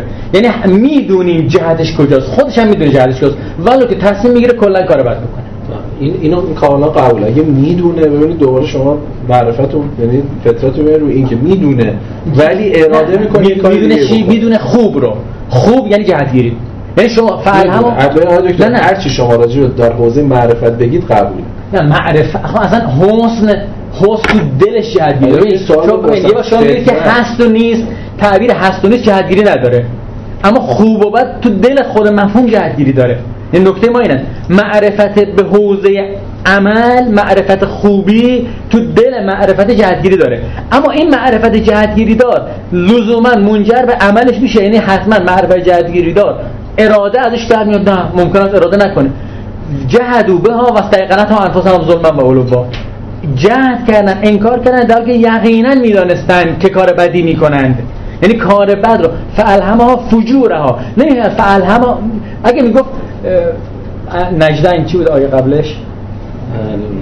و هدینا و هدینا و نجدن می‌گفت هدینا و نجدن نجدن نمیاد مثلا بگید دو تا راه دو تا راه فقط نشونش دادیم. اگه اینو می‌گفت تموم می‌شد من اینجا دهنم بسته می‌شد. یعنی گفتم خلاصه اینا رو دو جهتی آفرید. نه دو جهتی نیافرید. یک جه... در همین از امتحان تو همون احادیث امتحانشون کرد. امتحان کردن یعنی جهتگیری مثبت داره. اونها اول نرفتن تو آتیش بعد گفتن نه ما میریم. همین رو که من جهتگیری هست. یعنی من من اونو خوبه رو می‌خوام من کمال رو می‌خوام. اما حالشو ندارم. ا- انگیزش به اندازه کافی یعنی همین این کمال طلبینه به شما توضیحات دادید. مصداقش رو عوض می‌کنه مصداق این کمال طلبی هست. همین هست. شر رو طلب می‌کنه با اینکه می‌دونه شره. آفرین. اگه گفته با اینکه می‌دونه شر پس دوباره کمال طلبیه. یعنی می‌دونه شره ها اما یه منفعتی یه منفعت معنی عام کلمش برای خودش تو جواز می‌کنه میگه من اینه حالا اینو من بیشتر می‌خوام از اون. بیش یه بیشتری برای من حاصل از کمال ده کمال مفهوم مبهمیه. مبهم معنی که چون اینجا دوباره فقط اصل- جهتگیری داره. اینجا دوباره یه اختلاف جدیدیه که آیا انسان چنین چیزی داره. به نظر اینو الان وارد نشیم. یعنی همین تو پیشنهادم اینه دیگه دکتر. یعنی اگه شما با اینو موافقی که فطرت یه درسته. اصالتا یک دلالت معنایی داره. یه دلالت آگاهی داره. و انسان وجوه دیگری داره که می‌تونه با این آگاهی مخالفت بکنه. درسته؟ یعنی فطرت ذات تمام انسان نیست. اصلا اصلا فطرت ببینید که ما فطرت محور قرار میدیم. فطرت لغتش یعنی چی؟ یعنی آفرینش خاص. ما میگیم تماستون باشه. با یک آفرینش خاصی سر کار داره که واقعا چیز نیست. شما میگه فطرت رو کنار میگم آقا نه خود نه نمیگه فطرت رو نه خب یعنی نه. خب اصلا من به نظرم مدار بحث فطرته. چرا فطرته؟ چون کلید واژه اولا قرآنیه. این کلمه تینت کلید واژه قرآنی نیست. اگه شما بخواید تو قرآن بگید کلمه تین هست که تین غیر از روحه. اتفاقا تو خود فضای روایت هم آه. تی- اه، اه، تین غیر از روحه. تینت غیر از روحه.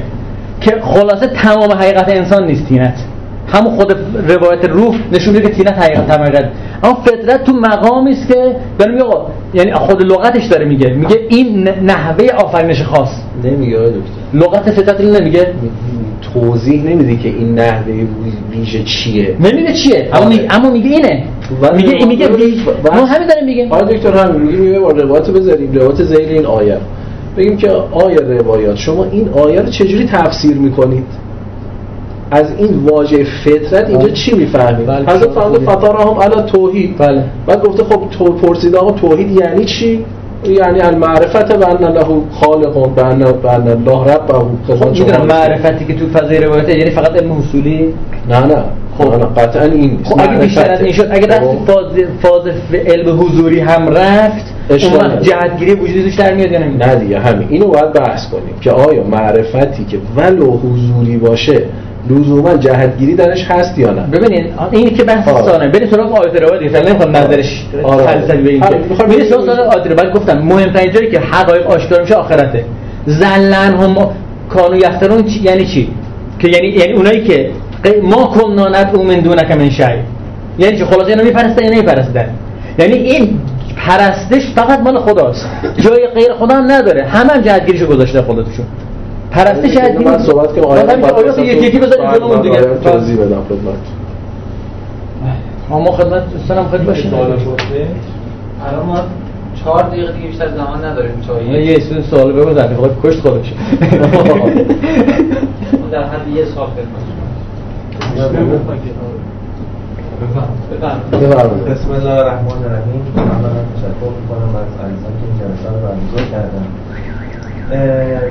دو تا پرسش در واقع برای من ایجاد شد نسبت به بحثی ناشر شده من توقع نسبت به بحثی که در پیش بود اه، مبتنی بر این بودش که عملا نظریه و بحثی که سوزنچی ارائه کرده بودن این بحث مورد توجه قرار بگیره که من رو احساس کنم که ما توی یه سری از موضوعاتش باقی. اما نکته اول که به نظرم نکته اولی که به نظرم قابل توجه هستش و بحثی که آقای سوزنچی هم ارائه کردن این بودش که و جای خالی توی این نظریه هم دیده میشه این هستش که تلقی که بیشتر شما دارید می‌کنید آیا این هستش که فطرت صرفا به عنوان یک امر فردی در واقع دیده میشه؟ یعنی جنبه در واقع اجتماعی فطرت و اینکه در واقع سیر تحول انسان در واقع توی فطرت در واقع جایگاهش چیه؟ این مشخص نیست. یعنی ما الان آیه بیگ دلین ها عمدتا میگیم فطرت چیه؟ آره فطرت تلقی ها و عمدتا تعبیری هم که میشه به قول شما در واقع همون نوع خاصی از آفرینشه. حالا یه پیچیدگی های خاصی داشته. یعنی انسان کاملا نسبت به بقیه مخلوقات کاملا متمایز کرده. نکته جالبش این هستش که اه، نگاهی که نسبت به فطرت وجود داره مثلا نظرت های شاهبادی هم هست. فطرت رو توی بستر زمانی در واقع جایگاه اجتماعی میگه که ما باید به جنبه اجتماعیش توجه بکنیم. یعنی همون خود آیه فرق و چکر لدین حنیفا یا بحث ذالک در واقع چیز بحث بحث اینکه خود دین در واقع می‌تونه عملا پایگذار و جنبه اجتماعی بده به فطرت در واقع مهمه. یعنی چیزی که عملا فهم میشه از فطرت این هستش که مثل این هستش که هر کدوم از ما یه سخت افزاری در درون انسان حالا سخت افزار حالا مثلا میگم یه قطعی در درون همه انسان ها قرار گرفته که فقط با یه سیستم عامل مثال چیزش می‌زنم با یه سیستم عامل خاص بالا میاد و کار می‌کنه. که مثلا عمدتا تعبیری هم که اتفاقا آبادی داره این هستش که حکم و اقتضای فطرت عمدتا مبتنی بر دینه. حالا دین تعالیم اسلامیه. یعنی این یه جوری وجه اجتماعی عمدتا به فطرت میده. یعنی بقیه سیستم عامل ها دین های یا مکاتبی که وجود داره نمی‌تونه با این فطرت کار بکنه. یعنی عملا ما توی بحث نظری که حضرت علی داشتیم این به نظرم یه مقداری مقفول مونده نسبت بهش. یعنی فقط این سیستم در واقع این سخت افزاری که در درون انسان ها شده فقط با یه دین خاص با یک مسلک خاص در واقع کار می‌کنه. نکته بعدی که محل نزاع اصلی هستش به نظرم این هستش که تو بحث انسان شناسی که ما اینجا بحثمون این بودش که آره تو نظریات انسان شناسی حالا عمدتا دوستان رشتهاشون علوم اجتماعی نبوده. حضرت علی محل نظار اول داروین گذاشتید که به نظرم محل نظار شاید درستی باشه. اما سیر تحولی که انسان توی مسیر پیدا می‌کنه یعنی انسانی که اومده توی جامعه حالا مثلا جامعه مدرن تغییر تحولات خیلی جدی توش به وجود اومده. مثلا انسان شناسی که توی علوم اجتماعی داره بحث میشه عمدتا بر اساس ساختارهایی هستش که انسان در اون قرار می‌گیره. یعنی حالا انسانی که یه شکل خاص آفرینش داشته یه سخت افزار خاصی هم توش وجود داره الان تحت تاثیر یه سری ساختارهایی که حالا یه بخش زیادش خود انسان در واقع طراحی کرده یا شرایطش به وجود اومده این دیده شده و یه سری مراحل داره پیش میره. حالا نظریه شما برای طی کردن مراحل در واقع حرکت انسان توی این ساختارهای اجتماعی چیه؟ یعنی نکته همینه. یعنی ما حالا خب دونستیم که در واقع این سخت افزار وجود داره. عملا نسبتش با نرم افزاره چی میشه؟ یعنی شما الان مثلا بحث عملیاتش این هستش که سیاست گذاری فرهنگی اجتماعی مبتنی بر فطرت چجوری میشه؟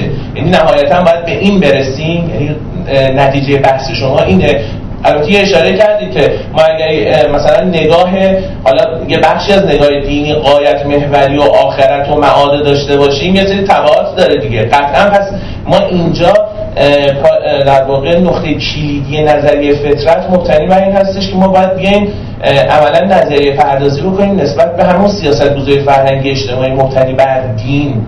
در واقعیه چارچوبی برای این حرکت در نظر بگیریم تا عملا متفاوتمون بکنه نسبت به در واقع انسان شناسی که حالا مثلا انسان شناسی غربی که داره اتفاق میفته. خب انسان توی ساخت زندگی مدرن یه حرکت هایی انجام میده یه زندگی داره. الان خب گستره تمدنیش داره حتی تغییر پیدا می‌کنه فضای مجازی ایجاد شده امثال هم. حالا مبتنی بر دین در واقع باید چیکار بکنه؟ این نقطه کلیدی ها در واقع می‌خواستم اگر این وجهش که در واقع ضرورت اجتماعی بودن نگاه به فطرت رو در واقع باید تبیین بکنیم و ضروری هستش می‌خواستم ببینم که نگاهتون چی هستش. من حقیقتش دیدگاه دیدگاه شعبادی نیست دیدگاه متحدی نیست دیدگاه امام نیست دیدگاه خودم. این نکته بگم یعنی که این بزرگواران هر حرفی زده باشن من متحد اون حرف اونها نیستم به نظرم می‌رسه تو فضای آیات و روایات و تحت فهم خودم تقلا کردم. البته از اونها اثر پذیرفتم ملتزم باشم به همه لوازم سخن این بزرگواران من ملتزم نیستم. ولی که همه احترامی که براشون قائلم و اصل حرفم اونا در واقع تلنگرش تو ذهن من زدن. این نکته. تو فضای اجتماعی بودن من دوباره اینو کاملا یعنی من میگم شما حواستون باشه. اینجا برمیگردم بحث زبانه. یه اشاره کردم سر زبان. من به نظرم مثلا عمده متفکر ما زبان رو جدی نگرفتن. آیا چون اجتماعی شده زبان داره یا چون زبان داره اینجور اجتماعیه؟ این سوال خیلی فهم کنه با هم یا شما میگه چون اجتماع شده می‌خواستن ارتباط هم بگیرن نمیشه ارتباط بگیرن زبان قرار دادن. یا شما نه اصلا این موجود به خاطر برخوردارش از زبان است که اینجور اجتماعی میشه. خیلی با هم فهم می‌کنه. بله به این معنا من این اون دوره اجتماعی بودن به این معنا برمیگردم به فطرت. یعنی فطرت خود همین نوع آفرینش خاص است که موجب می شود جامعه انسانی اصلا با جامعه حیوانی فرق کنند جامعه حیوانی جامعه کاملا متعینند اما جامعه انسانی بسیار سیاله. سیال به این معنی که یعنی شما هر از مهمترین سوالات این انسان شناسی فرهنگی هم همینه دیگه. میگن که چرا انسان با اینکه به لحاظ بیولوژی یکسانه اینقدر تفاوت داره در که حیوانات که به لحاظ بیولوژی یکسانن یک جمع اجتماع میدن. مثلا مورچه ها مختلف داریم اما هر کدومشون یه مدل دارن. که من اگه اینی فهمین توی فهم شما در دین در حدی که من فهمیدم معلومه وقتی اصلا ما میگیم وقتی اینجور فطرتی داره واضح میشه مسئله نبوت. یعنی اصلا قابل مناقشه نیست. برای همین است که من این حرفم در راستای پروژه علم دینیمه. میگم شما مهمترین منبع معرفتی رو برای فهم انسان کنار گذاشتی بعد حالا می‌خوای بحث کنی؟ خب نمیشه.